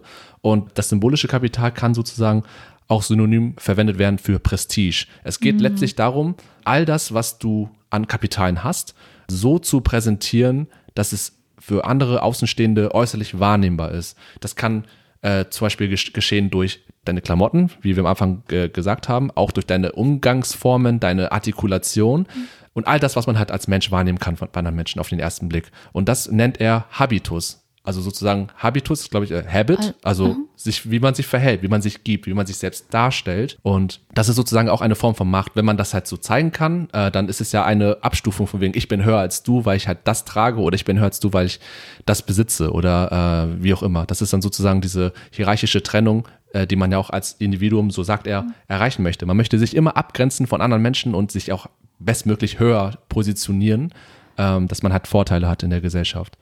Genau. Das und, ist mega interessant. Ja. Ich meine, macht er auch Abstufungen, ob ähm, gewisses Kapital mehr Wert hat als anderes? Also gibt es so eine Rangfolge oder hat jede, hat jedes, also das soziale, äh, wirtschaftliche, kulturelle Kapital alles den gleichen Wert, gleich, ist gleich wichtig? Ich glaube, so wie ich das verstanden habe, ist es, glaube ich, schon relativ gleich wichtig, weil alles letztlich sozusagen den Habitus, worauf es hinauskommt, beeinflussen kann. Mhm. Und je mehr zum Beispiel du Vitamin B hast, kannst du auch durch geringes ökonomisches Kapital nur durch einen Kontakt äh, trotzdem zu irgendwas oh, hinkommen und am Ende dann dadurch ökonomisches Kapital generieren. Ähm, mhm. oder, oder durch Zertifikate, die du dir durch Kontakte fälschen lässt oder sowas und dann kannst du auch dann durch, äh, weißt du, da, da, spielt Ökonomie oder äh, auch natürlich ein Teil, äh, eine Bedeutung, aber es muss nicht der Faktor sein. Also hängt alles äh, miteinander zusammen. Ja, genau, ja, genau. Also am besten ist natürlich alles ist hoch und äh, äh, gut ausgeprägt am Kapital, dann ist man easy im Leben. genau, aber ähm, um noch den Bogen zu schlagen, um zur Oberflächlichkeit zu kommen. Und zwar sagt Bourdieu nämlich letztlich, dass der Habitus den Geschmack eines Menschen beeinflusst. Also das heißt, die Konklusion heißt dann, Geschmack ist etwas, was nicht in uns natürlich vorhanden ist von Anfang an, sondern etwas sozial konstruiertes. Und ähm, äh, je nachdem, wo wir uns halt in der, im sozialen Raum befinden, äh, je nachdem, was für Kapitalsorten wir zur Verfügung haben, ähm, gibt es halt drei verschiedene Geschmackstypen, so sagt er, die wir dann einnehmen können. für ihn ist das oberste vom Geschmack, äh, das, das beste, der beste Geschmack sozusagen, der edelste ist der legitime Geschmack. Das ist jener Geschmack, der sich dadurch auszeichnet, dass eine Person zum Beispiel ganz kulturell bewandt ist, künstlerisch bewandt ist, sich für Dinge wahrhaftig interessiert, wie zum Beispiel zur Oper gehen, äh, intellektuelle Dinge lesen oder all das. Ich glaube, ihr bekommt schon ein Bild davon, wie sich ungefähr ein Mensch dann verhält, wenn er halt in diese Geschmacksrichtung dann Der befindet. legitime Ge Der Geschmack legitime. Geschmack, genau, Okay. legitimer Geschmack. Und die darunter folgende Stufe nennt sich der prätentiöse Geschmack. Das, Ah, das ist dann ein, okay. Mm, das ist also, das ist die Form von Geschmack, die eigentlich das Ziel hat, zu dem legitimen Geschmack zu gelangen. Aber diese Hürde kann niemals äh, überklommen werden, weil es eben an einer gewissen Tiefe, einer gewissen Kenntnis für diese Dinge fehlt. Also ich zum Beispiel, der mich jetzt nicht persönlich für Opern interessiert, vielleicht ein bisschen, aber nicht genug, gut genug. Wenn ich jetzt zum Beispiel anderen Leuten zeigen möchte, hey, ich bin Opernbegeisterter, ich kann ja jetzt, also nicht jetzt, wegen Corona, aber halt äh, danach irgendwann kann ich ja sagen, okay, ich hole mir ein Ticket und gehe in die Oper Ja. und kann vorgaukeln, ich wäre wahrhaftig interessiert, aber ich bin es ja nicht. Und wenn mich jemand fragen würde, und was hättest du von bla bla bla, hätte ich keine Antwort darauf, weil ich keinen Plan habe. So, So. mm, ganz gut. Genau, ja. Ich, ich, bin, ich bin nicht richtig tief in dieser Materie drinne. Und das ist sozusagen dann ein Beispiel dafür, wie die Grenze zwischen legitimem Geschmack und prätentiösen Geschmack. Oh, das ist ja dann wie, wie das, was wir vorhin besprochen haben mit den, ähm, mit den Fotoshoots und sowas. Äh, Black Lives Matter. Mhm. Das ist ja genau, also prätentiöser Geschmack, also oberflächlich gesehen. Ja. Also du machst halt Fotoshoot, aber du bist nicht wirklich hinter der Sache oder mit dem veganen Essen auch. Ja, genau. Und wenn man dich dann zum Beispiel fragen würde in der Situation, warum machst du das, dann Ja. hat man meistens keine Antwort drauf als so eine Person und äh, steht man dann blöd da irgendwie, so ein bisschen. Und Ähm. in, in, inwiefern, also, aber, also der legitime Geschmack steht über dem prätentiösen Geschmack. Genau. Äh, weißt du, inwiefern beide Geschmäcker halt dein, dein Kapital beeinflussen? Hat Mhm. der legitime Geschmack einen größeren Einfluss auf, auf dein soziales Kapital zum Beispiel als der prätentiöse Geschmack? Mhm, Also es ist so, wie ich das verstanden habe, ist, die Kapitalsorten, diese vier Sorten, bestimmen ja darin, äh, äh, Ah, deine Geschmäcker. Genau, die bestimmen ja Anders erstmal, als so. ja, die bestimmen ja, wo du dich in, äh, äh, Ah, im okay. sozialen Raum befindest, also in welcher Schicht du dich sozusagen befindest. Und wenn du zum Beispiel als reicher Junge oder reiches Mädchen geboren Mhm. Ja. bist, wächst du wahrscheinlich mit solchen Dingen auf. Das muss ich noch dazu sagen. Dieser Ja. Habitus, von dem man spricht, äh, von dem Bourdieu spricht und dieses Einordnen von Menschen irgendwie, das ist alles nur eine Wahrscheinlichkeit. Er, er, er, er ist noch, er ist nicht äh, arrogant und sagt, Mhm. dadurch kann ich jetzt sofort 100% den Menschen bestimmen. Das ist nicht der Fall, Also er er, sagt nicht, das eine steht über dem anderen, sondern die Wahrscheinlichkeit dafür, dass das passiert, ist einfach höher. Genau. Ja, oder dass die Person so ist. Äh, Okay. So, man macht Prognosen. So endet Genau, sozusagen. ja. Das ist so immer noch oberflächlich irgendwie so einen Menschen zu betrachten auf den ersten Blick und dann sich eine Meinung zu bilden, aber er versucht das dann noch so ein bisschen ähm, anhand von äh, empirischen Beispielen zu zeigen, wie, wie oft das zutrifft. Mhm. Ich meine, es macht auch Sinn. Ich Ja. meine, die, äh, wenn du einen größeren, ähm, ein größeres äh, wirtschaftliches Ka- Kapital hast, hast du auch mehr Zugang zu Mhm. solchen Dingen wie Opern, die relativ teuer sind. Genau, ja, das ist, ergibt total Sinn. Und letztlich, äh, also ich, es gibt noch einen dritten Geschmack ähm, nach dem prätentiösen Geschmack und zwar der populäre Geschmack. Das ist sozusagen der Massengeschmack. Das kennen bestimmt auch viele von euch äh, als Begriff. Und der ist sozusagen sehr alltagsfokussiert und auch sehr pragmatisch. Und ich finde darin interessant, dass zum Beispiel für Bourdieu dann dieser Geschmack dann eben oberflächlich ist. Und alles, was da drüber ist, gerade der legitime Geschmack als oberste Geschmackssorte, gerade das tiefsinnigste, das tiefgründigste ist. Eben weil man sich dann so mit solchen kulturellen bewandten Themen dann auskennt und auch sich gerne befasst. Und der bei dem populären Geschmack ist es halt so, dass man da als Beispiel zum Beispiel nehmen kann, äh, Trash-TV gucken oder ein Feierabendbier. Solche Dinge einfach, die, die halt äh, massengeschmacklich äh, einfach so gesellschaftlich so normal und so einfach auch sind in ihrer Art und Weise, weil jeder auch dazu kommt zu einer Oper, wie du meintest, kann nicht jeder gehen, vielleicht auch einfach durch zu wenig Geld. So und ähm, gerade diese Dinge bezeichnet dann Bourdieu sozusagen als die niederste Form von Geschmack irgendwie, aber die trotzdem am weit verbreitetsten ist. So, das ist so das, was die meisten Menschen dann eint. Solche Art äh, Verhaltensweisen eben oder solche Ja. Interessen auch. Zum Beispiel Fußball wird wahrscheinlich eher als als ein, in- ein Hobby bezeichnet, der wahrscheinlich dann in diesen Massengeschmack reinpasst Weil und nicht als was Hohes. Ja. Also zugänglich ist. Also, Genau, äh, ja. weil du nicht viel, also äh, nicht viel Kapital brauchst, Ja. um halt äh, diese Dinge zu machen oder zu Ja, haben, zu besitzen. Ja, ja, ne? und meistens dann noch wahrscheinlich, um Dinge dann zu verstehen, auch weniger Intellekt brauchst wahrscheinlich. Für eine Mhm. Oper würde man, glaube ich, meistens dann sagen, dass man viel Intellekt bräuchte und auch irgendwie Feingefühl und so weiter und bei anderen Dingen wahrscheinlich nicht. So, also das ist Mhm. auch sehr äh, von mir oberflächlich dann äh, äh, als Beispiel genannt, aber äh, sowas zum Beispiel, damit man ein besseres Bild davon bekommt, welcher Geschmack auszeichnet. So. Ja. Interessant. Und das ist dann wiederum vollkommen Sinn. ja, ich finde auch, also ich, ich finde auch total, auch beim, beim Lesen davon fand ich das auch super interessant und ähm, ja, äh, letztlich kommen wir wiederum zu dem Aspekt der Macht, weil klar, Ja. äh, man kann damit auch sehr stark damit ausdrücken, ähm, wie gehoben man ist, wie welchen Rang, welche Stellung man hat in der Gesellschaft und deswegen versucht man ja, oder deswegen versucht der Mensch, so ist glaube ich Bourdieu's dann, äh, Bourdieu's Behauptung, dass der Mensch versucht, von diesem letzten, von der letzten niedersten Stufe des Geschmacks sich dann hochzuentwickeln irgendwie, um halt mehr Anklang und mehr Resonanz in der Gesellschaft zu finden. Aber es gelingt natürlich nicht jedem, weil nicht jeder dafür geeignet ist und auch dann die Kapital, verschiedene Kapitale vielleicht auch einfach fehlen dafür. Ja, Genau. Und ja, das ist so eine Einteilung von ihm. Fand ich cool. fand ich auf jeden Fall mega interessant. Ja. Danke, dass so, du hast es sehr, sehr klar dargestellt. Das war, das war cool. Bitteschön. Danke für deine philosophischen Einlagen von. No, das war ja gut.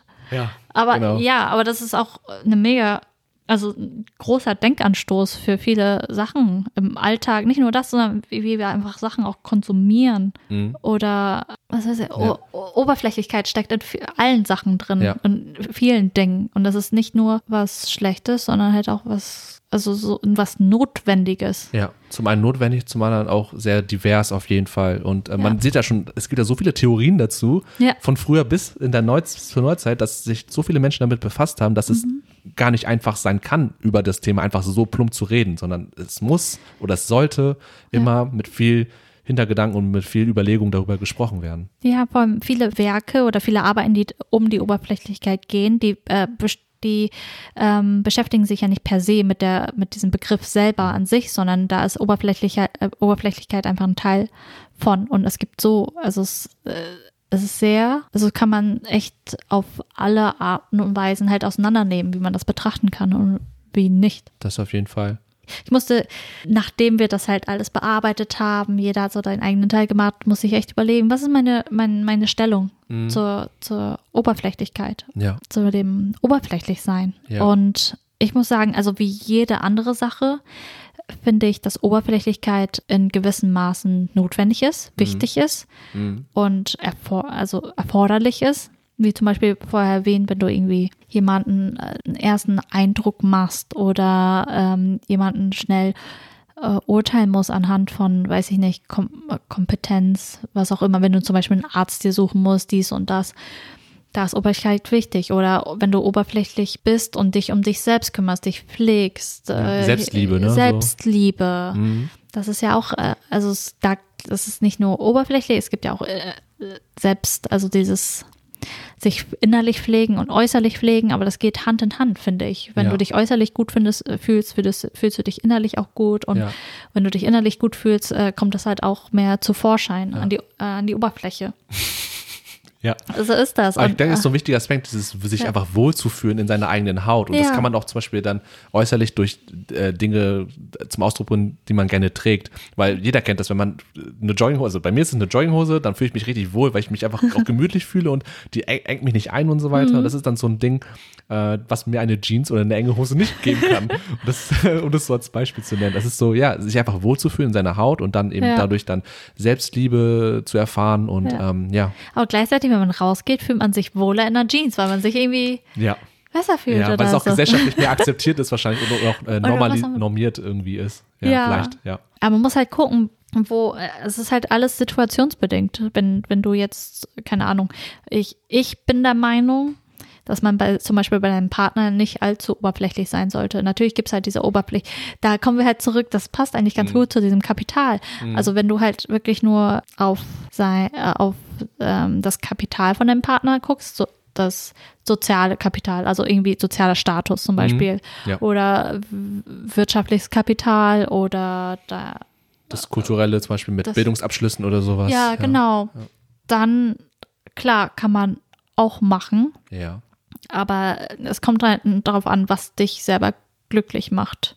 Mhm. es gibt halt auch äh, andere Personen, denen ist es halt wichtig, ähm, finanzielle Sicherheit oder dass du, wenn du später Kinder bekommst, dass sie halt irgendwie äh, einen guten kulturellen Einfluss bekommen und sowas. Es ist halt, äh, es kommt, ähm, es ist halt abhängig je Hm. nach Person, Ja. was für dich wichtig ist. Aber diese äh, Kapitale, Mhm, Oberflächlichkeit, Ja, die Kapitale, ja. ja, genau, die sind für mich persönlich halt nicht so wichtig wie der Charakter. ja aber, innere aber, Werte, ne? Innere Werte, aber das ist halt dann auch, weil dieser, diese inneren Werte könnte man ja auch gleichsetzen mit diesem, mit dem Geschmack, der Ja. dann halt durch die verschiedenen Arten von Kapital beeinflusst ist, ne? beeinflusst Bestimmt ist. wird. Und dann bist du wieder oberflächlich. und dann bist du, ja, nur, nur, nur oberflächlich. Ja. genau. aber ja, es ist spannend. Ja, das ist so wie so ein ist langer wirklich- Rattenschwanz, ey. Das, das, das bezieht sich alles aufeinander. wenn man alles auseinander nimmt, das ist wirklich es gibt einen Kopfschmerzen irgendwie, aber es sind gute Kopfschmerzen. Das ist gute Kopfschmerzen, weil es ist Ja. dieses, diese ganzen Gedankenspiele, diese, dieses, ähm, Mhm. Das trainiert dein Hirn, das ist sehr gut. Ja. Das trainiert das Aber, Hirn. aber zum Beispiel, um, um so auf positive Aspekte zu kommen, die ich jetzt so rundherum Ja. für mich gewonnen habe, ist so auf jeden Fall Oberflächlichkeit zum einen auch, ähm, ich sehe zum Beispiel Smalltalk. Ich, ich bin jemand, ich, ich kann nicht gut Smalltalk und ich mag es überhaupt nicht, Smalltalk zu führen. Diese Belanglosigkeit, die dahinter steckt. Oberflächlich, wie gesagt, Ja. für mich. Aber ich sehe darin auch einen Sinn der Sozialisa- des, Sozial des Sozialisierens mit anderen Menschen, weil ich kann mir nicht vorstellen, mit wildfremden Menschen, mit wildfremden Menschen einfach plötz, plötzlich über den Sinn des Lebens zu quatschen, sondern es muss ja irgendwie seichte anfangen mit eben solchen Smalltalk-Sequenzen wie, wie geht's dir, was, äh, wie ist das, Wetter schön oder wie heißt du, einfach nur solche Banalitäten fast schon. Ähm, und dadurch kann man sozusagen über diese Oberflächlichkeit in eine tiefere Ebene gelangen und dann über, mit dem Menschen, den man dann mittlerweile dann auch vielleicht gut findet oder auch sympathisch findet, kann man dann über andere Dinge reden, die vielleicht an- dann als tiefgründig dann äh, deklariert werden. Und das Ja. kann, glaube ich, aus meiner Sicht am besten funktionieren durch oberflächliches Kennenlernen und Smalltalk Mhm. irgendwie und dann dadurch dann in eine andere Ebene switchen. Ja. Das, glaube ich, ist äh, meistens der Fall. Ja, und diese Oberfläche, man kann ja auch dadurch, also diese ober- oberflächlichen Gespräche sozusagen, Smalltalk und sowas, dadurch kann man ja auch schon sehr schnell se- selektieren, ob die genau. Person jetzt zu dir passt oder nicht. Ja. Oder äh, ich meine, Smalltalk ist unter anderem ja auch dafür gut, wenn zum Beispiel durch äh, den Erstdruck die andere Person dir nicht so zusagt, dass du einfach eine Grenze ziehst. Also Oberflächlichkeit, oberflächliche Gespräche sorgen auch dafür, dass du irgendwie Grenzen ziehen kannst, dass du zum Beispiel die andere Person dich nicht, äh, nicht weiter in dein Inneres fortdrängt. Ah, ja, ja, als Selbstschutz sozusagen. Sei es ne? Selbstschutz und sowas. Das hat alles Funktion. Und ja, deswegen sollte man Smalltalk auch nicht so ab.